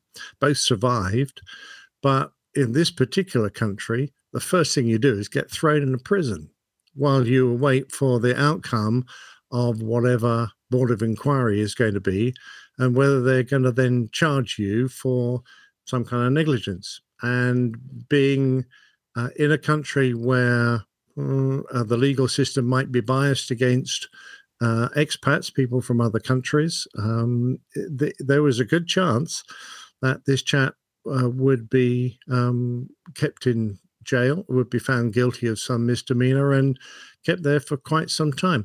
It's always worth ensuring that, particularly if you're the captain of an airplane operating in a foreign country, that you do have access to uh, and immediate access to legal representation and legal advice in the country at which you might have an incident. Uh, and the way I achieved that was to join a strong union who had um, a very strong legal section and had access to legal representatives in every country where I flew. So I had an emergency telephone number that was active 24 hours a day. And if I had an incident in a foreign country, it was almost my first action was to call my union and arrange for local legal representation to ensure that um, I was treated fairly when I was there. And my union also used to provide a, a checklist of things to do uh, and things particularly not to do, not to say, not to do. Uh, and in some cases, I've heard of uh, pilots who've fallen foul of the local um, police following an incident where their legal representative representative has got them away from the police and almost immediately put them on an aircraft out of the country because he said, if you stay in this country, you're going to end up in jail. The best thing you can do if you want to fight this is to do it from your own country at home. Um, so that was the situation. He was more or less smuggled out of the country straight, straight away. Mm. And I'm not trying to make uh, it appear to be a difficult thing because incidents aren't common and most countries would treat you fairly, but not everyone. So Right. just make sure that you know where you're going and what the situation is when you get there. Yeah. Uh, another comment from our live audience, UH Blackhawk. I would be loath to use my military instructor qualifications to teach overseas without the blessing of the State Department. But I think pa- pa- part of the problem with this case is the the dual citizenship. I would imagine uh, Australian and U.S. citizenship. Yeah, that is an interesting one. The fact that he is now an Australian citizen and to become an Australian citizen, he's had to give up his Oh, okay. US So citizenship. it's not a dual yet citizenship. he can still be extradited for the actions he took when he was before that event, I Oh. guess. Okay. Wow. The tangled web we weave. Um, Exactly. And, and people ask me why I don't like flying to these small little countries in the Caribbean and thinking, and I'm you know, I'm good. I'm going to stay in the U.S. I mean, Yeah, you've only got you've only got you got less than a year, so I I'd- exactly. I don't want to. Take care. Something goes wrong. I don't want to be thrown in jail for the rest of my We life. used to come I up really to don't. Canada. That was kind of scary. Oh, and then Canada. I used to go to Canada too, and uh, they're the worst of all of them. Uh, Oh, they, golly, they'll throw you in jail Talk and about throw radical. away the key. Oh, absolutely. Just kidding, of course. Just in case somebody doesn't know my sense of humor. Doesn't realize. Thanks, guys. Yeah. Like some of my best friends are Got Canadian. about 15 minutes left till the plane tale, Jeff. Okay. Um, yeah, I don't really have any friends who are Canadian at all. No, uh, I, I definitely try to stay Fair away enough. from those people. Love you, Liz. Love you too, Okay. Jeff. Uh, this is uh, some feedback. Uh, we have some Moe feedback. Moe, the Moe, yeah. from Moe. Uh, he says, What's stopping me? Uh, good evening, Captain Jeff. I'll try not to make this too long winded. I fell in love with aviation at a very young age, and I knew that I had to do something in that field. I went to an ATCTI school to become an air traffic controller, but unfortunately that never worked out. So I tried the next best thing, in my opinion, and became an airline dispatcher for an airline based in Phoenix. Then a few years later, for an airline based in Las Vegas. The first time I got to a jump seat, I'm pretty sure I had tears in my eyes as we rolled down the runway. I dispatched for a few years, but around the start of COVID, I had to stop. I've always had an itch to be in aviation. Last April or so, I decided I want to try to become an airline pilot. Now, here comes my problem. I have, uh, I'm having lots of fears about pursuing it and have been procrastinating for the last year. There's always something stopping me, whether it's fear of failure, fear of some kind of catastrophic, uh, uh, Catastrophic? excuse me. Catastrophic. Catast- oh, yeah, let me try that one again. There's always something stopping me, whether it's fear of failure, fear of something catastrophic, uh, failure of the airplane during training or hour building, fear of not being competent enough to or smart enough to succeed and be successful at it. I've never had such strong feelings of wanting to do something, but have it met with such strong doubt. I'm 33 years old and want to get this done as soon as possible, as I'm a little older than when most people would start training to get into the airlines. I was hoping I could get yours and Captain Nick's thoughts. Thanks for taking the time to read my email. And he said, P.S. Love your show. I drive between Las Vegas and California weekly, and your show is a go to. Thank you very much, uh, Oh, how nice. Moe, for the uh, nice comments about our show. We really enjoyed doing Is that Moe that's on the cartoon?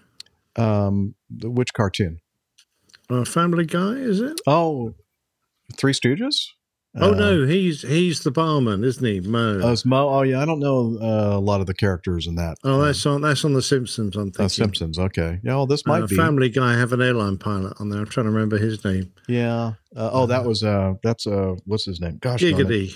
Yeah, the guy that goes That was giggity his giggity. catchphrase. Uh, Giggity, uh, giggity. it Uh, shoot. The chat can't I- room will know. Oh yeah, uh, they'll yeah the chat room will definitely know. I don't watch and it, uh, uh, I got I even Mo- have a sound Moe was effect the barman. from. but he could be a barman, couldn't he? Moe could be a uh, What's barman. his name? Uh, it's Quagmire. Quagmire is the uh, is the uh, airline pilot. Yeah, thank you, Super Fred Driver. Um, Well done. Anyway, um, yeah. In fact, I think I have. Good afternoon, ladies and gentlemen. This is your captain, Glenn Quagmire. Uh, a PA. We have a Glenn recording of his PA. Good Derek and Um, Super Fred Driver. Yeah. Uh, okay. So, um, so what do we do? What do we tell Moe, Captain Nick? Yeah, it's a difficult one. And to be brutally honest, Moe, I went through the same kind of uh, problem of self doubt when I left the military. Um, I was 39, so, you know, a few years on, but the military to me had almost been like a family, and it was. Uh, in those times, more or less a job for life, or at least a job to 55, not necessarily flying. If for some reason you lost your flying medical or something, then you knew they would they would find a job for you and you wouldn't probably lose any rank, you still get paid and and you would be fine until you could pick up your pension at the end. To leave that sort of halfway through, I served 19 years, but I could have gone on for another 15 or 16 um, was quite a step. Uh, and, you know, it's a bit of a leap into the unknown because you spend a long time uh, in the military and you know how to do their way of things. But all of a sudden, you've got this uh, almost insurmountable number of qualifications you're supposed to obtain in a very short time. And um, then you've got all the flying tests and you've got to self fund all this. Uh, and it, you, it wasn't that uh, hard for me because it was like funding because it you know I had a reasonable amount of experience. I just had to get an instrument rating that was about ten thousand pounds, and pass all my exams. That was probably another five or six grand um, because you know attending schools and things to learn all the stuff and get through it all. Anyway, so um, and then of course you've got to find a job. And when I left and was there, it took me 12 months to even get the sniff of a job. It was the middle of the Gulf War, and none of the airlines in the UK, and not even the contacts I had with airlines in, say, Australia, uh, were showing the hint of recruiting anybody. Uh, so for 12 months, I lived on my savings uh, and watched that disappear down the plug hole pretty fast. Because when you've got a mortgage and family to keep up, it's it's not easy. Managed to get some part-time jobs, but I, I had this dreadful feeling that I'd made an awful mistake.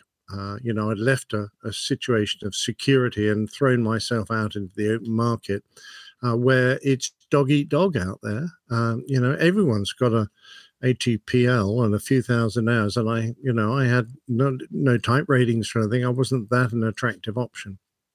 Uh, so I, I, went through heavy periods of self doubt, and uh, so I I know what it is to make that jump.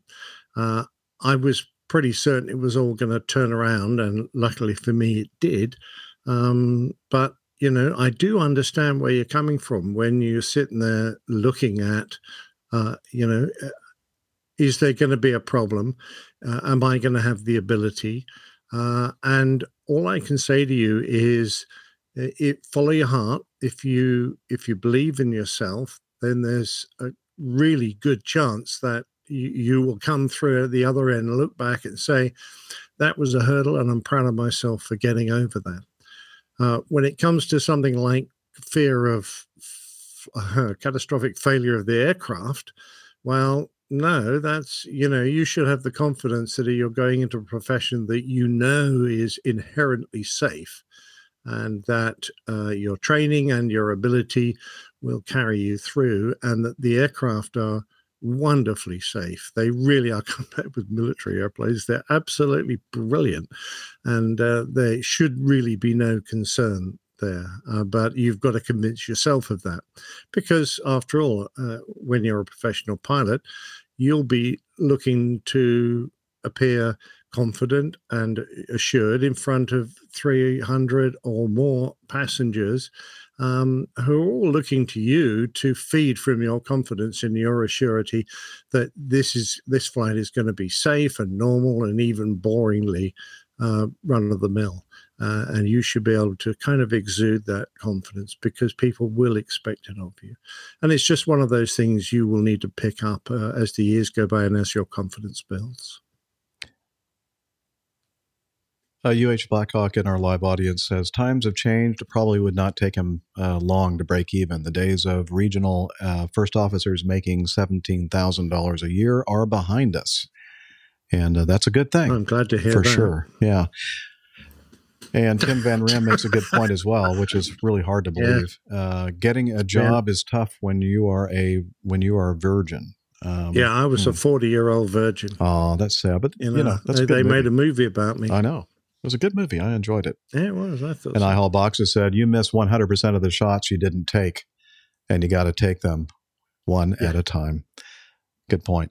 I was going to say I share a lot of my, um, as far as my flying uh, history uh, with Nick. I mean, we were both in the military. Now, I think my mindset uh, and you know my intentions going into the military were quite opposite of, of Captain Nick's. I had no intention whatsoever of uh, being a military officer for most of my career. My uh, I, I, guess I was kind of uh, selfish because the reason why I went into the military, in in addition to uh, you know being able to uh, defend my country, uh, was to also get the experience that I needed to fly in the airlines, which has been the dream of mine since I was a little kid. You know, looking up into the skies of Southern California and watching all these airplanes fly by constantly. And I, I, have always wanted to be in one of those airplanes flying.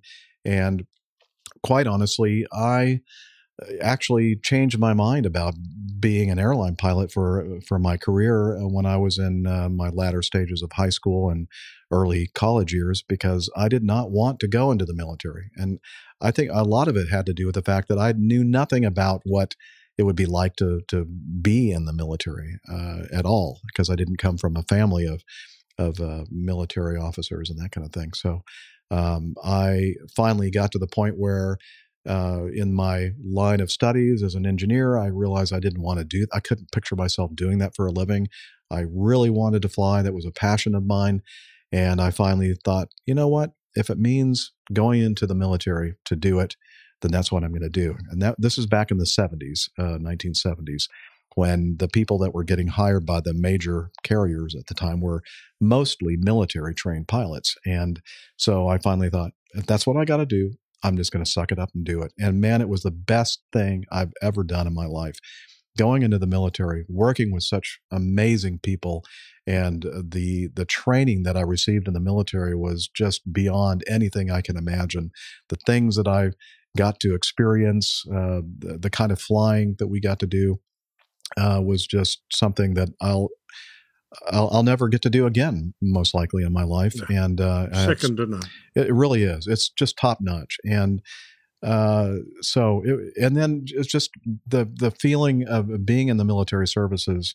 Um, they they take care of you. You know, you may not be making you know huge amounts of money, but I never felt like I was not making a lot of money. I, I didn't really think about it that much. I just knew that I was everything was taken care of for me. My housing, my my meals, my uniforms, everything. And uh, I and I was lucky, um, very blessed that um, opposite to the situation that Nick had, and of course, a lot of this has to do with where you're in the military and where you're trying to get a job as an airline pilot, and it also has a lot to do with the timing.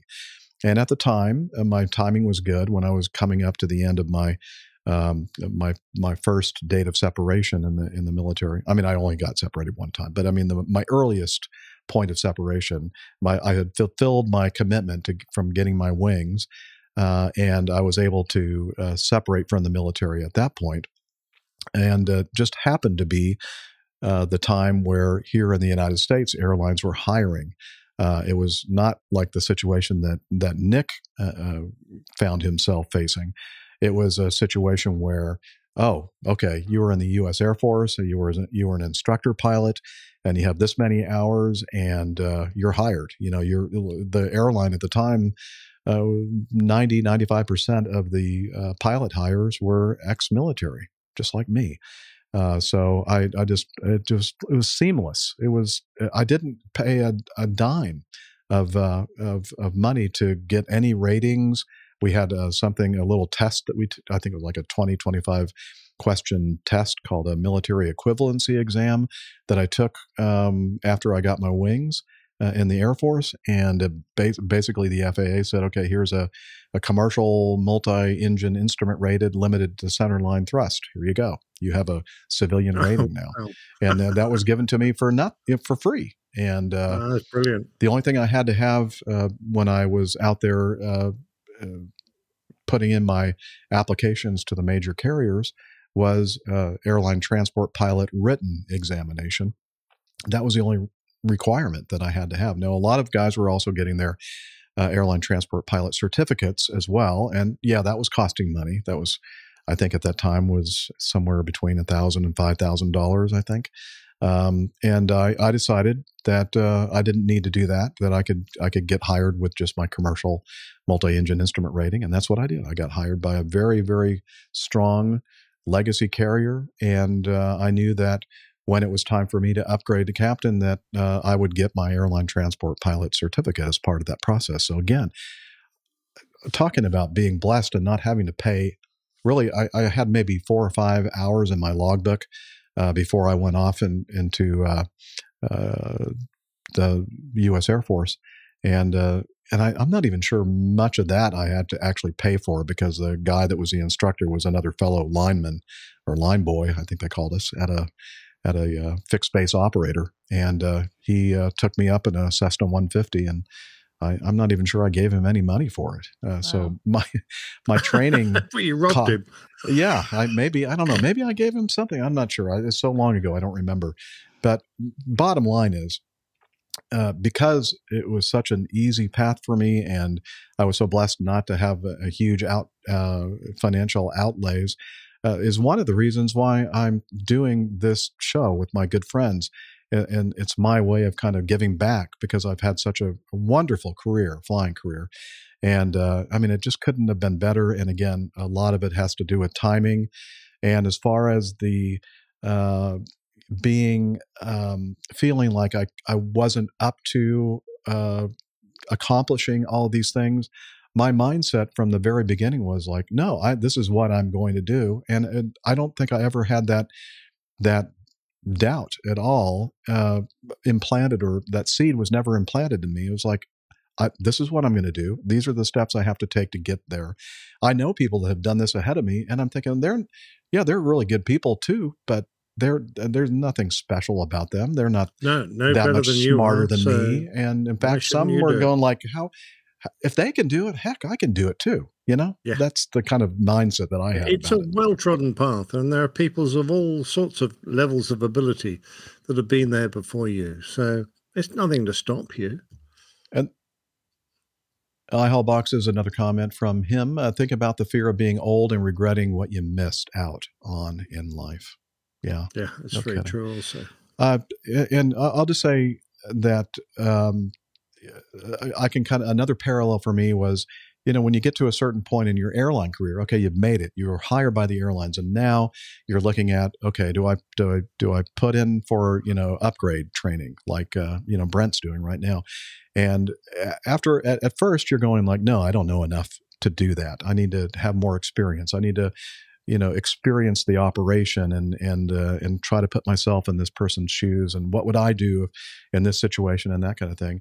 And at first you're kind of like reluctant, and then after a while you start getting a little frustrated with some of these you know these guys that you're flying with that are uh, making like dumb decisions and you're thinking oh i think i would have done better in this ca-. and then it just gets to the point finally you're going you know if this idiot can do it i can do it too and honestly i mean that's what finally pushed me over to go ahead and put my bid in as a captain because i'm thinking okay it's going to be stressful and it's going to be difficult and it's going to be a re- lot of responsibility but i'm thinking gosh there are so many people i've flown with in my past that that they did it and my goodness they, if they could do it i certainly can.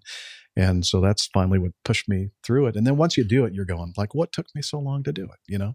Although for me and my timing uh, i really couldn't have done it much earlier than i did because of the seniority situation and the economy and the cyclical nature of the airline industry uh, yada yada yada. But um, anyway so that's my two cents about that absolutely. And it, I think a, a lot of what uh, Moe might be feeling is just that they, they they're making the step, you know, crossing that line Right. and saying, right, I'm going to go for it. I think once you've got yourself through that initial problem, um, is you know you'll find things will flow a lot easier. Don't try and look at the whole expanse of knowledge you've got to obtain.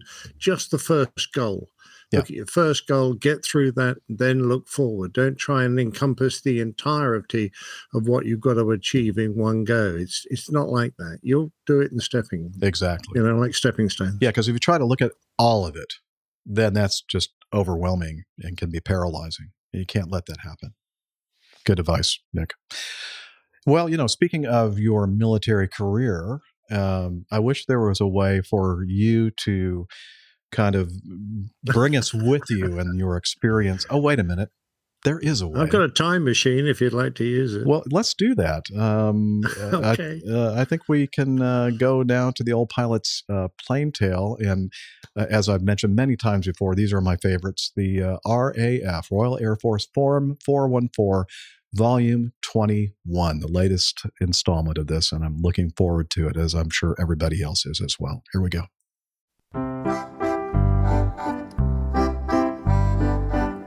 The Old Pilot's Plane Tales. RAF Form 414, Volume 21.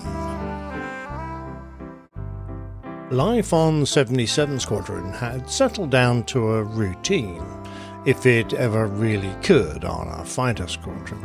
I'd been asked to take over the job of the daily planner, who detailed who would fly to fulfill our commitments for the week.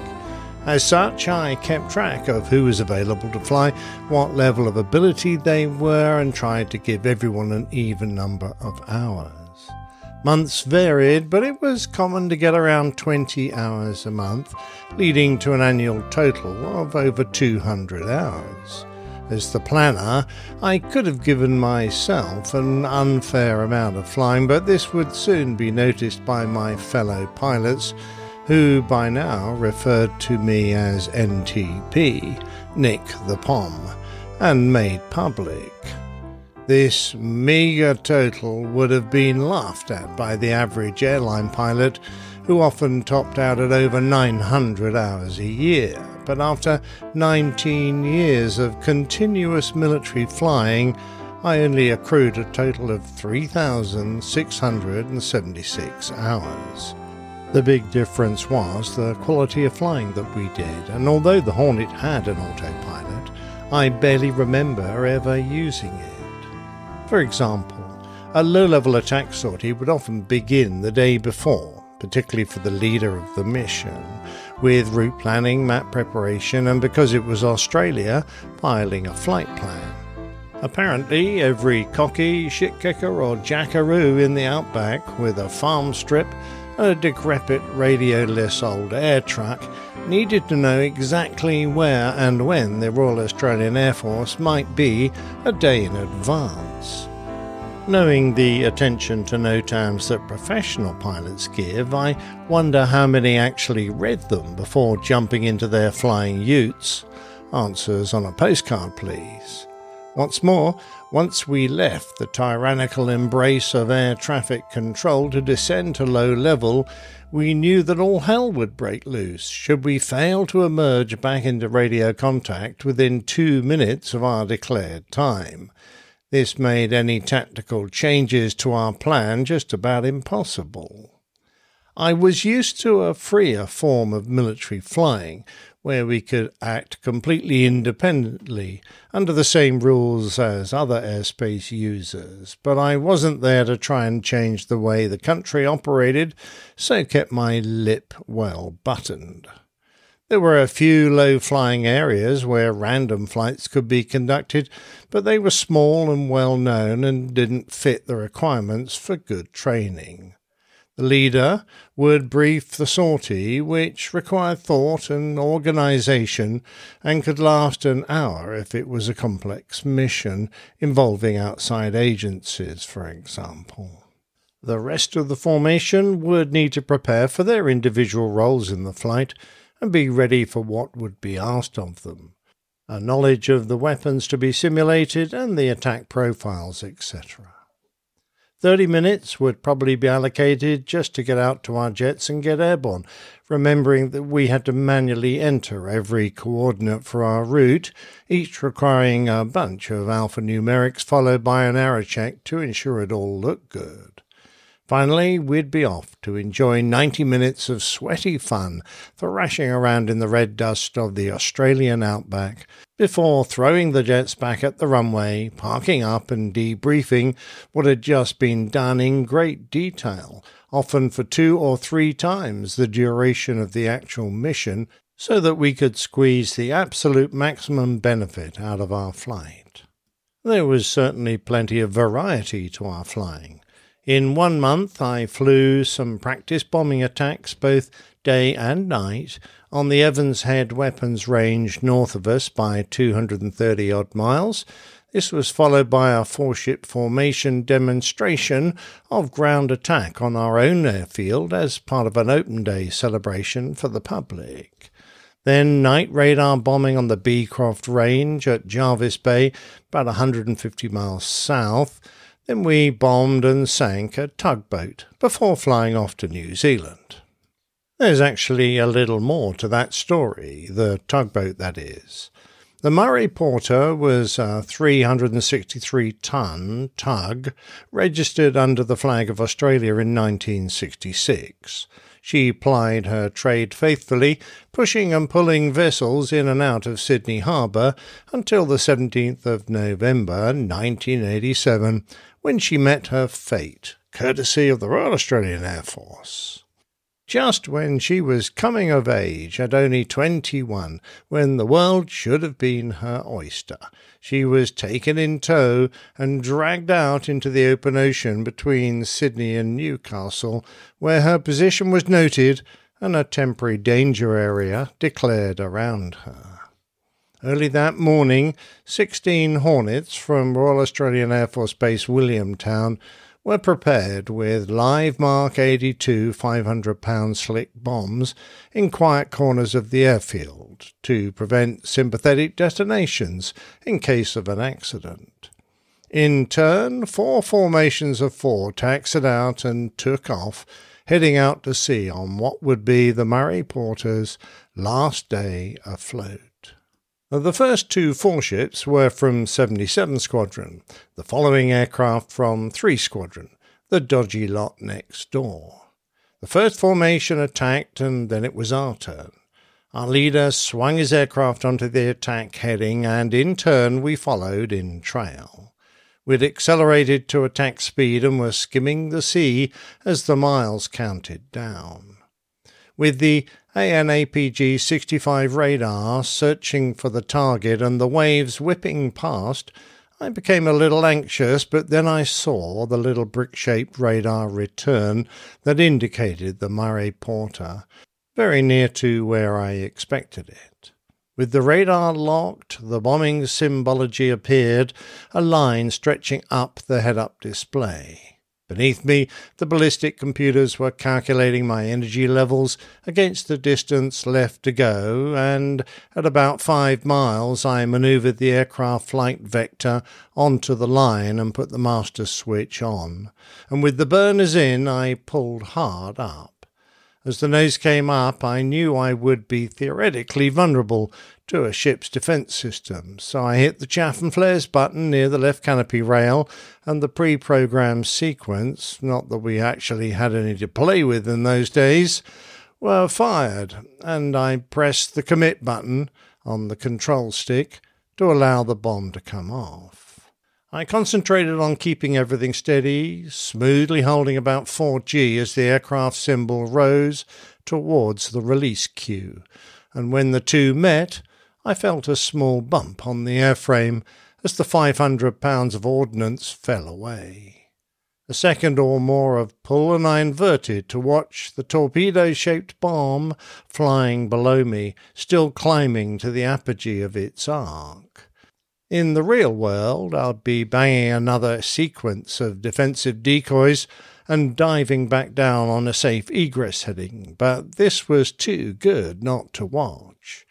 For a while I gently hung in my straps, formating on seven and a half feet of matte green steel, stuffed full of 80-20 mix of trinitrotoluene and aluminium powder added to improve the heat output of the TNT and the power of the blast.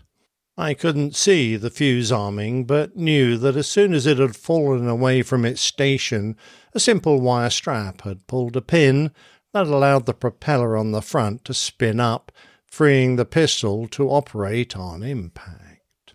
I didn't descend down with the weapon, but stayed high out of the way as it turned tail on and fell out of sight. I switched my gaze to the tugboat and realized why the radar had taken so long to find it. The once proud Murray Porter had no visible superstructure to speak of. It had all been wiped off the hull by the first attack, and it was little more than the outline of the hull sticking out a few feet above the waterline. The leader's bomb impacted as I watched, and the wreck disappeared beneath a bright white yellow flash, black smutty smoke, and a fast expanding cloud of white shock waves. Then my effort detonated in more or less the same spot, and as I eased out of the way, I could see a plume of water rise just to beam the ship, and then another hit from our last two bombs. As we taxied into park in front of the squadron, we had smug smiles on our faces as the three squadron boys were sent to park on the other side of the airfield amongst the arming revetments, as they had brought all their bombs back home. By the time they had lined up to have a shot at it, we had sent the 130 foot, 40 metre long tugboat to the bottom of the Tasman Sea. Three days later, I climbed into another of our clean new jets to head back out over the Tasman Sea and not return. No, I wasn't looking for Australia's Bermuda Triangle, but starting a journey of 1,200 miles, of which only 10 would be spent overland. We were deploying from Willie to Royal New Zealand Air Force Base, Ohakea, on what was for the Australians part of a long term mutual commitment, but for me was an amazing new experience full of weird stuff I hadn't done before. The Kiwis had a small boutique air force. They had a few Strike Masters, a weapons capable version of the Jet Provost that I flew during my basic training, that they operated as a jet trainer and a weapons trainer, and nicknamed the Blunty. But their main combat unit was 75 Squadron, which flew the Douglas A4K Skyhawk initially acquired from the US Navy but boosted to a complement of 20 aircraft by the purchase of 10 A4Gs from the Royal Australian Navy.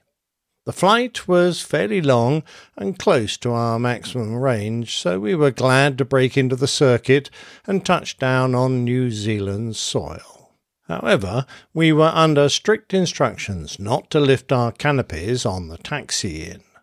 As we all parked up, an official from what was probably the New Zealand Ministry of Ag and Forestry came around to each of us in turn and we cracked our canopies so he could pass up a can of insecticide. Masks up as we emptied those cans into our little cockpit space, just in case we were the reincarnation of the superhero Flyman, and our ground crew kept us amused whilst we killed off our alter egos. Before long, and smelling of DDT, we were off to the mess to enjoy my first pint of beer for a year or more. Not that the Australians don't drink beer, just not pints, or certainly not back then. They had a confusing array of sizes of beer glasses, which ranged from 4 to 15 imperial fluid ounces. In theory, they had a 20 ounce pint, but nobody wanted one because there was the faint chance a modicum of warmth might have got through the frozen glass into the frozen beer so that you could taste it. These glasses had names that changed depending on what state you were in that's geographical, not of intoxication, which varied from small, fawsy, Shetland or pony, through beer, butcher, bobby, six, seven, and glass, to middy, handle, pot, or ten, and eventually a schooner, or possibly a pint, which wasn't a pint, if you see what I mean. My favourite wasn't the small bottle known as a stubby, but its much larger cousin, only found up north, called the Darwin stubby. I digress. Whilst I imagined Australia of the 1980s to be a very pleasant mix of Europe and America, New Zealand had a much stronger British flavour, in the nicest way, with good manners, cream teas, a more laid back approach to life, and brown beer in proper dimpled glasses with handles. I felt like I'd come home, albeit a home of the 1950s. Part of this was down to the motor cars everybody used. New Zealand had a highly punitive import tax on new cars from abroad. As a result, everyone hung on to what they had for as long as possible.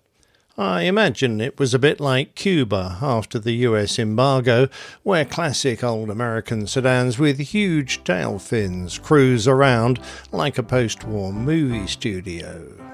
Since it was the days before the Japanese car manufacturers invaded, the cars in New Zealand were old British models Austins, Morrises, Daimlers, Rovers, Wolseleys, and Triumphs, all in excellent condition, mainly due to the lack of salt on the roads that rots British cars at home. Indeed, despite being on the bottom of the globe, everything felt fine until my world was literally turned upside down when I strolled up to the bar and stood beside a very familiar RAF pilot I had known since my earliest days in the military, John Fiennes. John, who we could tickle until he hyperventilated himself into complete unconsciousness, who could sleep in the bath until he looked like a white maggot, John, who became disorientated while supersonic and a lightning at night over the sea, recovering by pulling some 10 Gs, thereby wrecking his aircraft forever, and last seeing a negative height on his altimeter before falling unconscious, John, who had been a fellow instructor on Hawks and was now with me drinking beer some 12,000 miles from home. Weird. Whilst John went about his work for the RAF Central Flying School by checking out some of the Kiwi instructors, come Monday we began work with the A4s, the story of which I shall have to put off until my next logbook tale. Suffice to say, what I have described up to now occurred in just the first 20 days of November 1987, and the rest of the month would include combat missions against the Skyhawks, airway refueling from them, ship strikes against targets towed by their Navy frigates, and visual dive bombing at night under Lepus flares. Tune in for the next exciting installment of Flyman.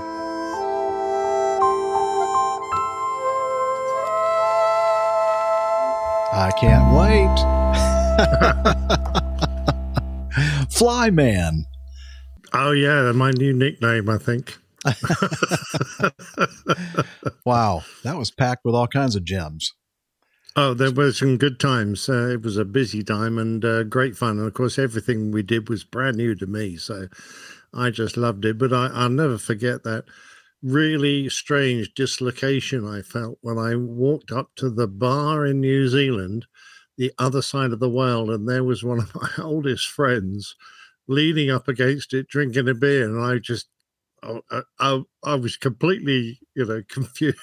It seems like he was I quite a character uh, based on your. Oh, he was. That story of him uh, nearly hitting the ocean at night in his lightning is just uh, horrendous because not only did he um, manage to survive, uh, he the, the lightning when it was transonic had a big altimeter error. And he, the last thing he remembered before he fell unconscious is he pulled this huge high G pull up to get away from the water was about minus 1250 feet.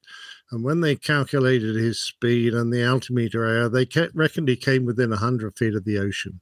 That's how close he was. He had no idea because it was dark, dark. And he went unconscious. When he woke up, of course, he was going vertically upwards with no airspeed whatsoever. And his aircraft had hydraulic failures because all the flaps had fallen off uh, under the high G load. And uh, he barely recovered from that and then had to limp this aircraft back to Binbrook and put it on the ground. Uh, and that was just, you know, the least of his problems. But uh, anyway, he was a, a, lovely guy. Uh, failed my instrument rating once. So he, uh, well, he failed your instrument. He failed mine. He was an Oh. instrument rating examiner, and he checked me out once, and I went to it. Pardon me.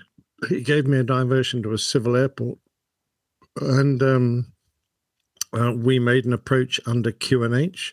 I was used to making an approach under QFE, Mm. and I had forgotten to apply the airfield uh, elevation. So um, I followed the ILS down, and uh, when he said, "Okay, Nick, look up," uh, I still had about ten feet to go to my decision height, and there was the runway up about twenty feet away. and uh, he, he said, "Well, I'm afraid I'm going to have to fail you because you forgot to change your altimeter, or you did change. I, I forget what the error I'd made. Uh, anyway, I forgot to apply the the difference in uh, airfield elevation to my uh, approach plates. So it was a Uh, fair anyway. evaluation. oh, absolutely. It was. We we did the trip again next day. Uh-huh.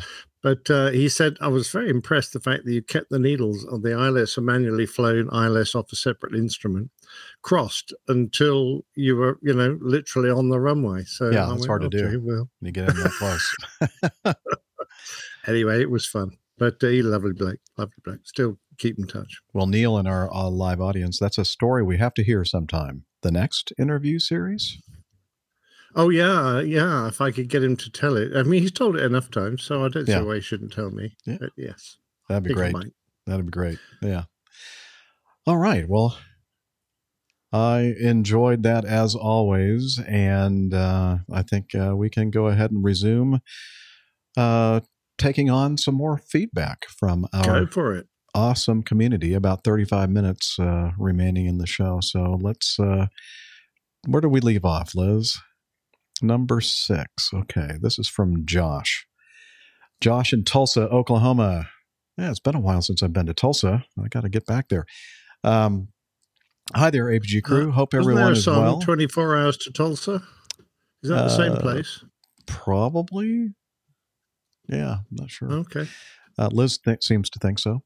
Um, anyway, uh, hi there. Hope everyone is well. This is an article regarding the lawsuit surrounding the Boeing 737 MAX crashes and how Boeing is defending themselves in court. It seems they are suggesting that because the crashes happened so quickly that there wasn't time for the passengers to feel pain. This seems an especially heinous defense, even for lawyers. I truly hope this turns into a PR disaster for them and they will have to pay even more compensation to the families of the victims. And he got he gave us a link to one mile at a time.com. And uh, the headline is Boeing argues that the 737 MAX crash victims didn't suffer. And uh, anyway, so we'll we'll have a link to this, but I just highlighted one the um, quote uh, as reported by the Wall Street Journal. Uh, Boeing is trying to get out of paying compensation for suffering. Uh, quote: Boeing attorneys cited an expert who said that the 737 MAX victims died painlessly because the airplane crashed into the ground so fast that their brains didn't have time to process pain signals from their nervous systems. And uh, it just goes on to say this is uh, this is beyond the pale here. This is, uh, yeah, not We live in a different world to lawyers, and there's no doubt about it that they have to weigh up the good against the bad and try to find something good to weigh up or something that might alleviate the pain of losing your loved ones would be very hard.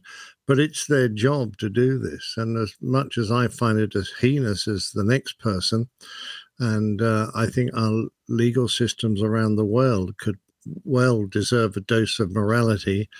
Um, these are the defense uh, attorneys' jobs, trying to find ways to limit the penalties that Boeing will suffer as Yeah. a result of this. So, to a certain extent, I'm saying it's it's their job. So, you know, Yeah. As as as horrific as that is, it's truth, and Yeah. uh, that's uh, yeah, I agree. I don't have any sympathy at all uh, No. for that attitude. By the way, I, I much prefer the um, bit at the end, which was uh, human factors, aerospace physiology. Uh, argued the following: Whilst pas- passengers undoubtedly perceive the flight as scary, humans have a tendency to hold on to hope and not expect the worst. Ultimately, it's impossible to know the subjective experience of each occupant. I think we can say quite happily that they had an awful time while Mm. they waited for their death. I agree. Yeah, I think we should skip uh, over that one, Liz. Uh, the uh, one where we'd like to have our uh, North Carolinian or uh, South Carolinian resident uh, here with us uh, when we discuss the, oh, the Cackalacky, song. Yes, song. I, I definitely want to hear Steph's reaction to that. Absolutely. Uh, so we'll jump to uh, number eight. Uh, Evan um, s- says, longtime listener, first time caller. I currently fly for Acme Junior, and since Acme has pretty much banished us to LaGuardia and JFK, Oh my God! I figured Isn't I'd- Acme an awful I know. outfit? I don't It's think, terrible. I don't think I'd want to work for them. uh, since uh, yeah we've we've been banished uh, to LaGuardia and the JFK, I figured I'd have to write in to update Captain Jeff on the current LaGuardia procedures for runway 31. Sadly, since I've been at Acme Junior, the Expressway Visual 31 is no longer used. Ah, that's a shame. When I started a couple of years ago, the Park Visual 31 was the primary approach for 31, uh, which, while still having a sporty turn, is less severe than the expressway was, from what I understand. And there were some waypoints we could load into the FMS to help our situational awareness. That, that might be why, when I saw that uh, video of Graham's, um, that it looked like it wasn't that. It was kind of a not a big yeah, turn, you did mention that it kind of brought you in on a different lineup. right? So maybe that's why uh, that they, they weren't flying the expressway visual; they were flying a something else. Um, let's see on um, when uh, windy days, the localizer slash RNAV 31 is still used when needed. And you're right, Jeff. You're not missing much not flying into LaGuardia anymore, although the new terminals are very fancy. I enjoy the show and keep up the great work. And this is uh, from EA, um, Evan, and he's also an OB listener. That's why he signed off with uh, Echo Alpha, I guess I should say. He did that just to annoy you. I think so. But you know what? I love it. Please keep them coming. Absolutely. Uh, let's see. Uh, feedback number nine, Chris. Okay. Uh, let's see. Dear crew, hope you're all well. I haven't left feedback for a while. Chris here. You may remember me as a provider of emergency internet hotspot at APG 500 in the UK. Oh, he saved our skin that night. Nick remembers him well. He says, I haven't written into the show in a jolly long time, so thought I'd drop a few words over. Still here, still listening. I had the opportunity recently to take a quick week long business trip out to Sydney. A first time in Australia for me, and what a wonderful place. Captain Nick, I can see why you speak so fondly of it. Less about that and more about the travel, though. I booked myself and my colleague onto the Emirates A380. What a magnificent aircraft. I've flown a number of times on the A380 before. However, what never ceases to amaze me is just how quiet a place to be it is. I'm not sure if this should be considered a definitive measurement.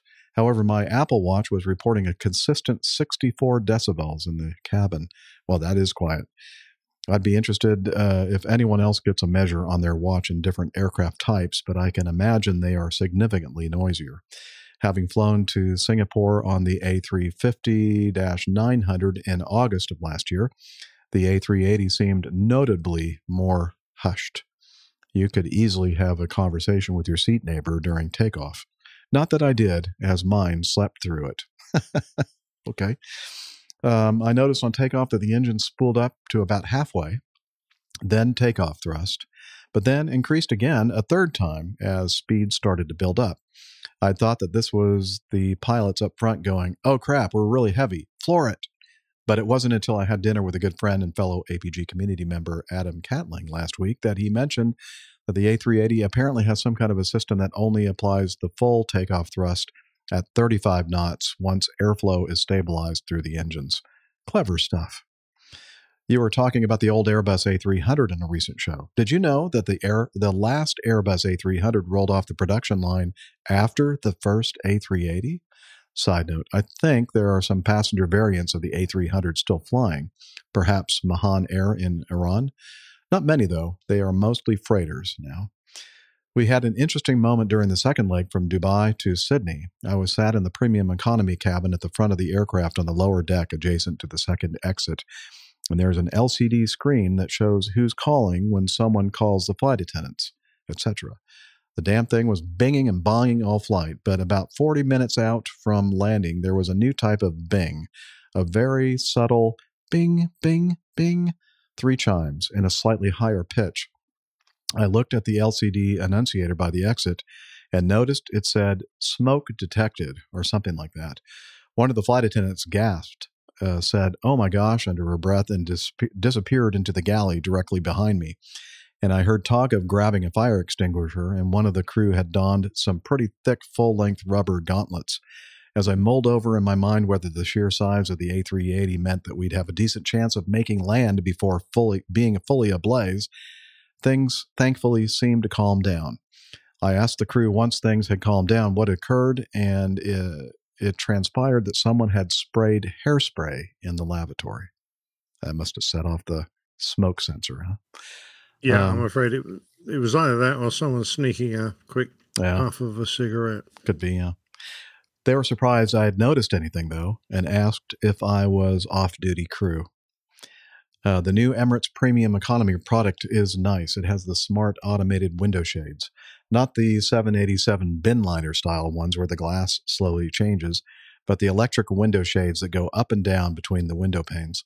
They add a great ambiance to the cabin, except as I found when abused by the crew. We had a 6 a.m. departure out of Sydney, and as soon as we hit 10,000 feet, the flight attendant pressed a button up front and closed the blinds in the entire cabin. I immediately opened mine, and again he pressed the button and closed mine. He did this about three or four times, and each time I probably came across as passive aggressive. I just hit the button, uh, the open button once again. It's 6 a.m. and I'm not sleeping. Why would I want my window shade closed? Good point. On a different note, I enjoyed the conversation on a recent show about volunteering CPR skills if you aren't a medical professional, but if there is a medical emergency on board an aircraft. A bit about my background. I'm a police officer of 15 years, but recently made a career change and now work for a London based ethical technology company that I had worked with for the past three quarters of a year or three to four years. I'm not sure if what, what do you mean? Three three quarters of a year, you think? Oh, three to four years. Okay. In my previous role, though I've also stayed on in the police in a voluntary capacity. Whilst not directly related to the feedback, a big part of what we do is around alerting ordinary people with basic life support skills to incidents of cardiac arrest in their immediate vicinity using our smartphone app, which has a direct connection to ambulance control rooms. It doesn't take a doctor or paramedic to begin basic CPR or use an AED. And by crowdsourcing these basic but valuable skills when uh, needed, you can keep people alive until they get advanced life support from more highly trained professionals. I delivered this app across my police force, and my colleagues in blue over the past 12 months have delivered successful CPR on 48 occasions prior to arrival of an ambulance, having been alerted via the app.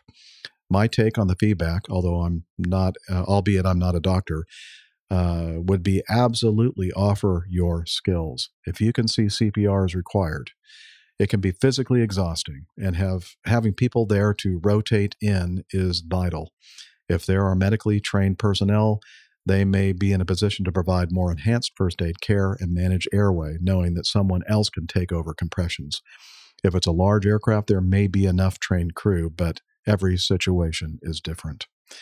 Aircrew and airport staff are generally first aid trained, and there are AEDs at every other gate, and that's why you are 80% likely to survive a sudden cardiac arrest in Heathrow Airport, but only 9% on the streets of London. And that's what we aim to increase. We also do some other really cool stuff, such as providing people that dial 999, 911, 000 with the ability to live, live stream video and location data to emergency call takers whilst on the emergency call without needing an app and probably save a life every day or every other day. This is a shameless plug, but if any other community members work in the police, fire, ambulance, EMS sector and want to know more, we operate globally, not just in the UK. Our website is, uh, and I'll put the uh, link in the uh, in the show notes. It's uh, basically uh, GoodSAM app, uh, good G O O D S A M A P P dot org, Good Samaritan app or GoodSAM app dot org or www.instant.help if it's easier to remember. I'll happily chat aviation and tech with anyone over a virtual coffee or beer. Jeff, please feel free to share my email if anyone would like it. Okay, so we have um, his email address as well, Chris Postal, uh, or Postal, Postal. Um, I've just renewed my Class One medical, so with a bit of luck, I'll find some time and headspace this year to get back in the air. All the best, Chris Postal, longtime listener, patron, community member, internet provider, procurer of red Audi TTs for Captain Nick. Oh, really? He had something to do with you procuring that uh, almost red certainly, Audi. huh? Yes. Uh, Okay. He, but he he knows uh, all the wheezes to try and get the price of your car down. So Wow. he put me in touch with a website called I think it's Get the Drive Uh-huh. or Drive the Price. One of those. Uh, Drive the price up? No, that's not it. yeah, probably. uh, anyway, with his help and negotiating skills, we we knocked a good uh, six or seven thousand pounds off the price Wow. of a new Audi for me, uh, which helped a great deal. And of Yeah. course, he saved us the UK end of the 500th show Mhm. when he uh, stepped up with his mobile phone and gave us an internet link that we were desperately trying to uh, generate. Wow. Well, so lovely man. Uh, thanks again for your help there, Chris, and for your help with a car. Appreciate that. He was busy buying a Volvo at the time, I Oh. think. So I'm just wondering if he still got that, or has he has he moved on from there? Chris is But I was definitely gonna- a critical, critical part of our APG community. Oh, for most sure. certainly, yeah, very good. I'm sorry, I was ahead. going to just mention a little bit about uh, the um, the issues with the engine. It's not really an issue, but the difference in noise levels when you're on a takeoff, and it's all to do with stability of air going into the engine.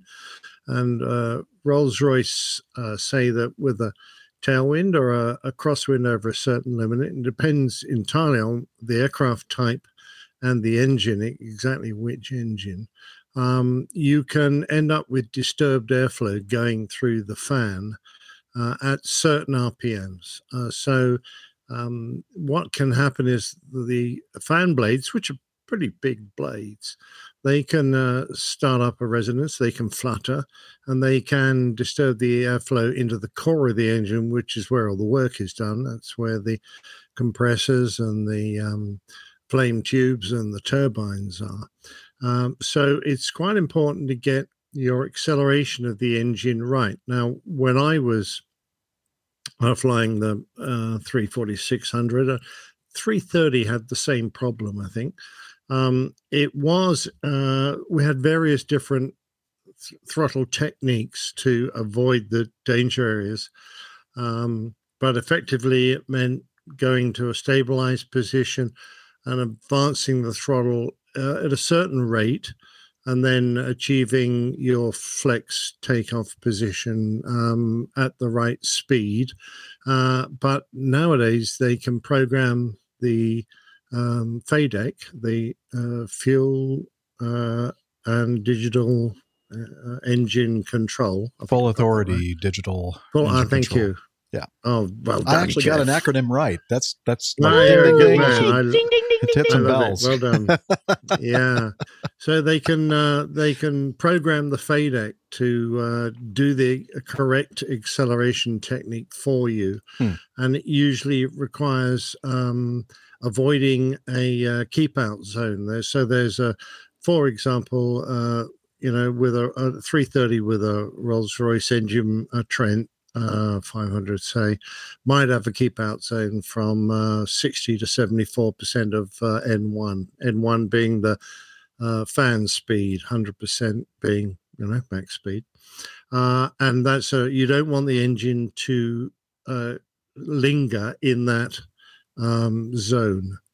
So uh, you you know you might be required to just push the throttle straight up smartly to uh, flex position to let the FADEC take control. You might need to do it manually, but uh, the engine will certainly, uh, depending on the airflow, uh, will alter its acceleration rate to ensure that uh, it sort of moves through that keep out zone uh, correctly to prevent fan instability. Um, I'm just reading here from their website where they say during the progressive application of the takeoff thri- thrust after the stabilization set, and that's a relatively low power set, not idle, but you advance the throttles to the stabilization step, and that gets the engines part way up to power and make sure they're all at equal power so that when you advance them, you don't get an unequal thrust le- level that will veer you off the runway. Uh, the flight crew should ensure that the levers are advanced continuously and simultaneously. Moving the thrust levers too slowly may lead to asymmetric engine acceleration if one thrust lever is moved outside of the keep out zone before the other. Um, one, I mean, the keep out zone is just a small region and it is only required at low speed with a strong crosswind or tailwind and only during the takeoff. So it's a very specific area that needs uh, the pilot's attention. But it's just one of the myriad of techniques you have to learn as a pilot, depending on uh, what aircraft type you're flying and uh, what stage of development they're in, because uh, they change year by year. In fact, you know, month by month sometimes as things develop in the technology of the aircraft you're flying. Let me tell you about my experience with uh, techniques and spooling up and that kind of thing. This is before uh, the the magic uh, electronic uh, digital computer systems that control all that stuff on your fancy engines. This is the 727 the three holer. We got three Ah, uh, yes. three holes in the back, three uh, engines. Uh, the two on the uh, either side of the tail, uh, they're you know have lots of airflow around them, and they don't have big ducts. Did you were duct your work. ladies were your aircraft called ladies? I mean, did you refer them to as she? I don't remember. I think most of the time I'm we just did, but I know I. I know Okay. when you use Now that term referring to- three holers. That's okay. okay. I see where you're going with that. Anyway, uh, we'll we'll we'll say the uh, the sometimes I don't know why we called her the Studebaker, um, but um, anyway, the uh, th- so the the third engine, uh, they're all three, um, you know, on the same level.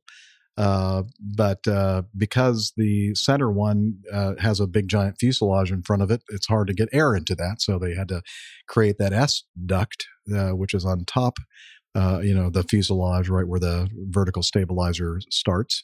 Actually, it's part of the stabilizer's uh, vertical stab structure. Uh, and then, of course, the, uh, an S duct, so the tubing goes down and then goes straight into the uh, number two engine, uh, the center engine in the back. Well, you can imagine and, um, these Pratt and Whitney uh, JT8Ds were pretty, you know, they're they're lower bypass uh, fans, and so you know it's kind of hard to disrupt airflow on them.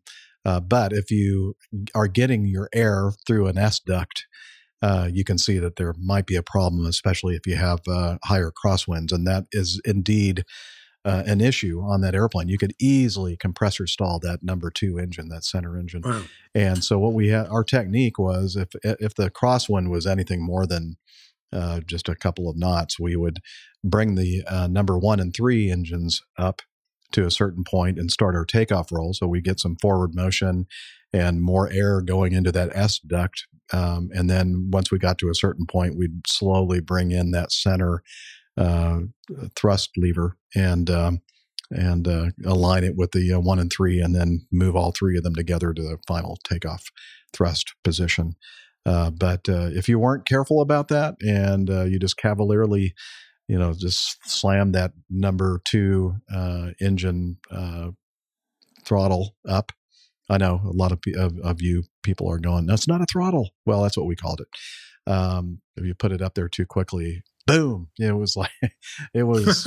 it gets your attention. It makes a big noise, and people are not happy to hear that Oh, I sound. And, and you have to usually abort and you know, okay, let's try this again. But um, anyway, so that was our technique with uh, the uh, the three holer. Was uh, Interesting. That a um a consideration for us was that whenever we had a crosswind, we would try to do rolling takeoffs mhm. Because the helps. idea was to get forward moment uh, with smooth air going into the engine before you demanded any great acceleration out of the engine. So wherever possible, we're trying to do rolling takeoffs. yeah, it's definitely a thing. All right, thanks, Chris, uh, for your feedback, and thanks for being there when we needed you. I mean, talking about Oh, that 500th absolutely. episode, I, that just brought memories of all the technical hurdles that we had to ju- go through. Yeah, and we had all these little minor nightmare. miracles happening all over the all over the globe. so Yeah, there, someone was looking after us there. Someone was up there, including Chris. Okay. Uh, Micah says, "What is? Uh, was there a similar technique with the L ten eleven? You know, I was thinking about that when I was thinking about what I was going to say about the seven twenty seven, Micah. I was thinking, I don't ever, I don't really ever recall any kind of a technique like that with the L ten eleven, and I think mainly it's because yes, it also had that same kind of an arrangement with the uh, uh, engines. Well, at least the center engine. Obviously, the one and three engines were on the wing uh, on, of the L ten eleven. The middle engine."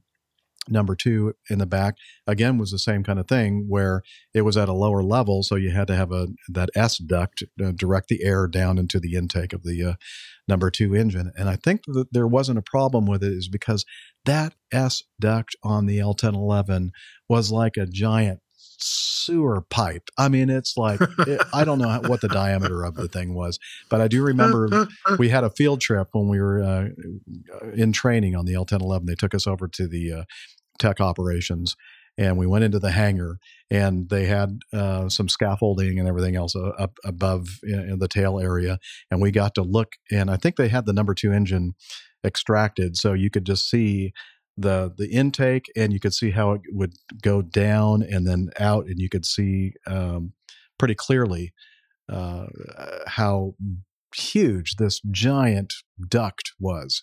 Uh, it was literally like a sewer, like a large city sewer pipe. I don't know how many. Uh, it had to be at least I don't know eight feet in diameter or something. Maybe that's too big. Maybe not that big, but it was like it was huge. It was very Could impressive. you line dance down it? Uh, yeah, it would have been fun. Except I don't think that there was anything to catch you on the other end if you had uh, kind of did a like a slip and Well, slide I, or something. guessing then that the DC-10 probably had it right because they didn't need any. No, they didn't need any kind of ducting at all. Yeah, it was No. just. Although it wasn't as elegant, I, in my opinion. No, I, I agree. Look, it looked like it was always going to fall off. Yeah, like oh, just slap an engine on it. That's right, In fact, yeah. I think that's It looked like- kind of what they did. Yeah. we need we actually need three engines, so let's just put one right there. Yeah. and that'll work. Anyway, So uh, Jeff, we're getting right near the end. Do you want okay. to finish up with the uh, one about Nick's autobiography, number 17? Uh, we can do that, and I'd also like to just quickly uh, cover uh, the, uh, the the thing about the hippopotamuses. okay, great. Yeah. Okay, number 12. Um, Alan says, Hi, gals, guys and gals.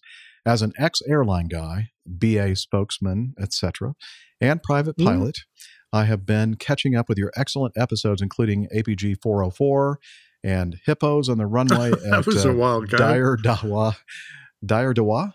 I don't know how you pronounce it, uh, say that. Uh, causing an Ethiopian uh, DH-8D a bit of a bother on takeoff.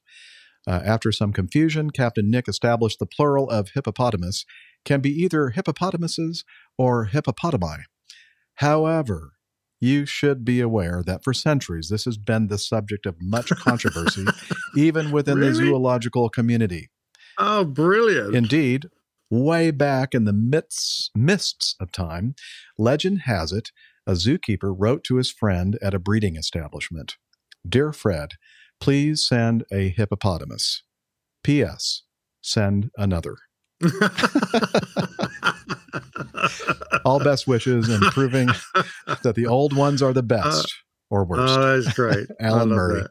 Uh, Uh, he didn't want to commit himself to one or the other. I love it. Uh, he's uh, Alan is from West Sus- West Sussex in the UK. Oh, okay. Well, that's not far from me. Oh, you guys should get Well, together and talk about hippopotami.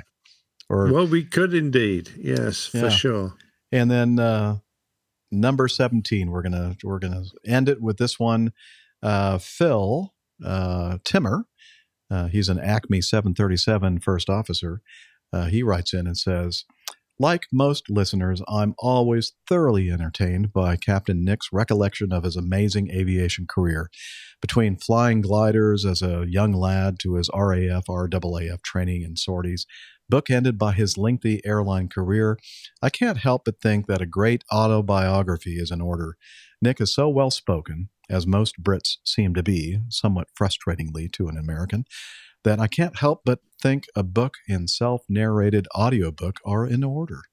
Captain Nick, what do you think? Apart from my home printer, I couldn't help you publish it, but I think it's worth committing to the annals of history.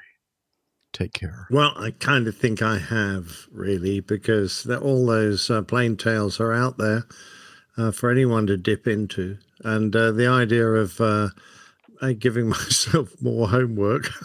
You need more things to do, Nick. yeah, exactly. It doesn't really appeal.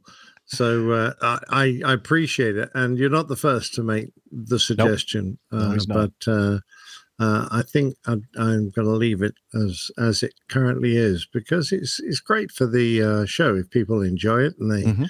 want to be able to pick and choose amongst them which ones they want to listen to. Then I think that's brilliant. And I was, you know, early on when Nick was doing these, you know, he it kind of asked if it would be okay if okay if we actually played these on the airline pilot guy show. And i went are you kidding me? Yeah it's okay. And in fact I, I was trying to encourage nick to like make this a separate podcast. And uh and he goes no i'm i'm happy to you know to just have it on the on the show uh, every once in a while. And i went okay i'm very honored that uh that you're that you're thinking that way and we were very honored uh, and entertained uh, to hear these Well, ever so installments. kind of you, Jeff. Because if you are just interested in catching up on old ones, you can access it uh, as a podcast on on its own without Yeah. having to try and find it in a show. So you can do that on the website through the Plane Tales page, or you can just search for uh, Plane Tales on any podcast app or even Spotify, and Mhm. uh, uh, you can find the the stories there. Just just the stories without uh, the rest of the show. Right. We made it a separate feed so you can subscribe just like you do to any podcast out there. So Although I'm not as good as Jeff is about getting them out on time. So uh, I had a little flurry about a month ago, and I'm probably about four or five behind now. So they're a bit in yeah, arrears, but they tend to come fault out. because I kind of go, well, I'll, I'll upload that, you know, because I got to, you know, upload them to the server and they got to get into the injected into the feed that we just talked about. And uh, I, I, I'm guilty of kind of getting uh, lazy about it. And then Nick will kindly say to me, um, "Do you have any more plane tales that I can work on?" Because he adds more material to them uh, on our website. And uh, anyway, so I'm, I'm probably several behind again. So I'll try to catch up. But uh, it. yeah. Anyway, so check it out. If you want to learn how you can uh, subscribe to the Plane Tales, uh, just go to the website airlinepilotguy.com slash uh, Plane Tales, I think. But it's, Yeah, it's on the exactly- menu uh, up there. So check it out. And uh, with that, we're going to talk about the website right now because we're wrapping up the show. AirlinePilotGuy.com. Again, you know, Plane Tales is a separate page. We have a podcast page. And again, if you're looking for those first 100 episodes, uh, there's a link there that you can uh, uh, listen to the old ones. And uh, uh, we got the APG library, merchandise, uh, a blank calendar. uh, and other Yes. stuff there. And uh, so please check it out, airlinepilotguy.com. And we are also on social media, the social meds, I like to call them. Uh, yeah, that's uh, on Facebook. Uh, is our first uh, port of call, and there you just have to look for Airline Pilot Guy, all one word. And then uh, Twitter is the next port of call you might be interested in, and that we're at APG Crew, and uh, that's very similar to the uh, Instagram pages where uh, I stick each week the uh, new artwork that we've produced, and that's APG Crew again. It is. And of course, we also are on Slack, and uh, we're going to have Hillel tell you all All the way about from Copenhagen. He's in Slack. Oh, he's in Copenhagen. Okay. We got a special mic there. Hello. How's Copenhagen? Okay, but I'm dripping wet. Yeah, what does that have to do with anything? I don't know. Anyway, uh, why don't you come over here and tell us all about Slack? APG listeners, please join us on our Slack team. Slack is a communication, coordination, and sharing platform that works on your mobile, laptop, or browser. On Slack, we share news and ideas, we suggest episode and plane tales topics, we plan events and meetups. To get into the Slack team, please email me at slack at airlinepilotguy.com. That's S L A C K Sierra Lima Alpha Charlie Kilo at airlinepilotguy.com or send me a tweet with your preferred email address to at Hillel and I'll send you an invitation. That's Hillel, spelled Hotel India 11 Echo 1, and see you in Slack. Thanks a lot, Hillel. Say hi to all the Nielsen's. Got a lot of Nielsen's there in Copenhagen. Does he? Yeah, I mean never- that's uh, that's that's where they're from. I've never come across another one. Yeah, well, probably a good thing. and uh, also, we'd like to thank our uh, producer, Liz Piper. Come on, Yeah, Liz. well quick, done, Liz. Make yourself. Thanks There you are. I'm here. Liz is uh, just uh, a gem and a big part of our crew. And thank you so much for all the work you do. I'm every week. sorry I didn't remind you about your recorder today, guys. That's my bad. I'm sorry. What's that? I'm sorry I didn't remind you about your recorders. That's Oh, hey, that's okay. I, I have a way of getting that uh, that uh, audio. We only missed half an hour. It wasn't bad. Yeah, it wasn't bad, and uh, and yeah, not a problem. I, I've done this before. Trust me. I've gone entire episodes without recording. well, at least we didn't do that. Thanks to Nick. Yeah. All right. Well, um, yeah, that's about it. Uh, we'll uh, thank again our live audience. Uh, you guys mean, guys and gals, mean so much to us. We do appreciate you. We appreciate all of those out there who are part of our Coffee Fund cadre, our Coffee Bar Club. And uh, just thanks for listening, telling people about our show, and uh, we hope Sending you in enjoyed. I know feedback. that We love that. What's that? Feedback is also uh, feedback. something that Liz loves. and uh, with that, uh, we hope that we see you again next week. And until then, we wish you clear skies, unlimited visibility, and tailwinds. Talents, Douglas. Bye, everybody. Cheerio. Bye bye. Yeah, he's up in the sky. It's the airline pilot guy. Good day.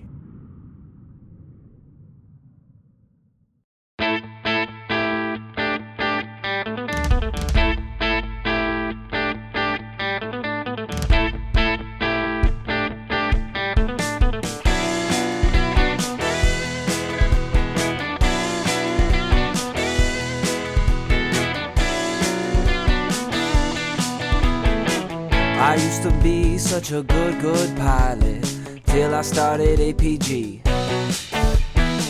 I opened doors for little old ladies, I helped them to their seats. Airline pilot guy, I fly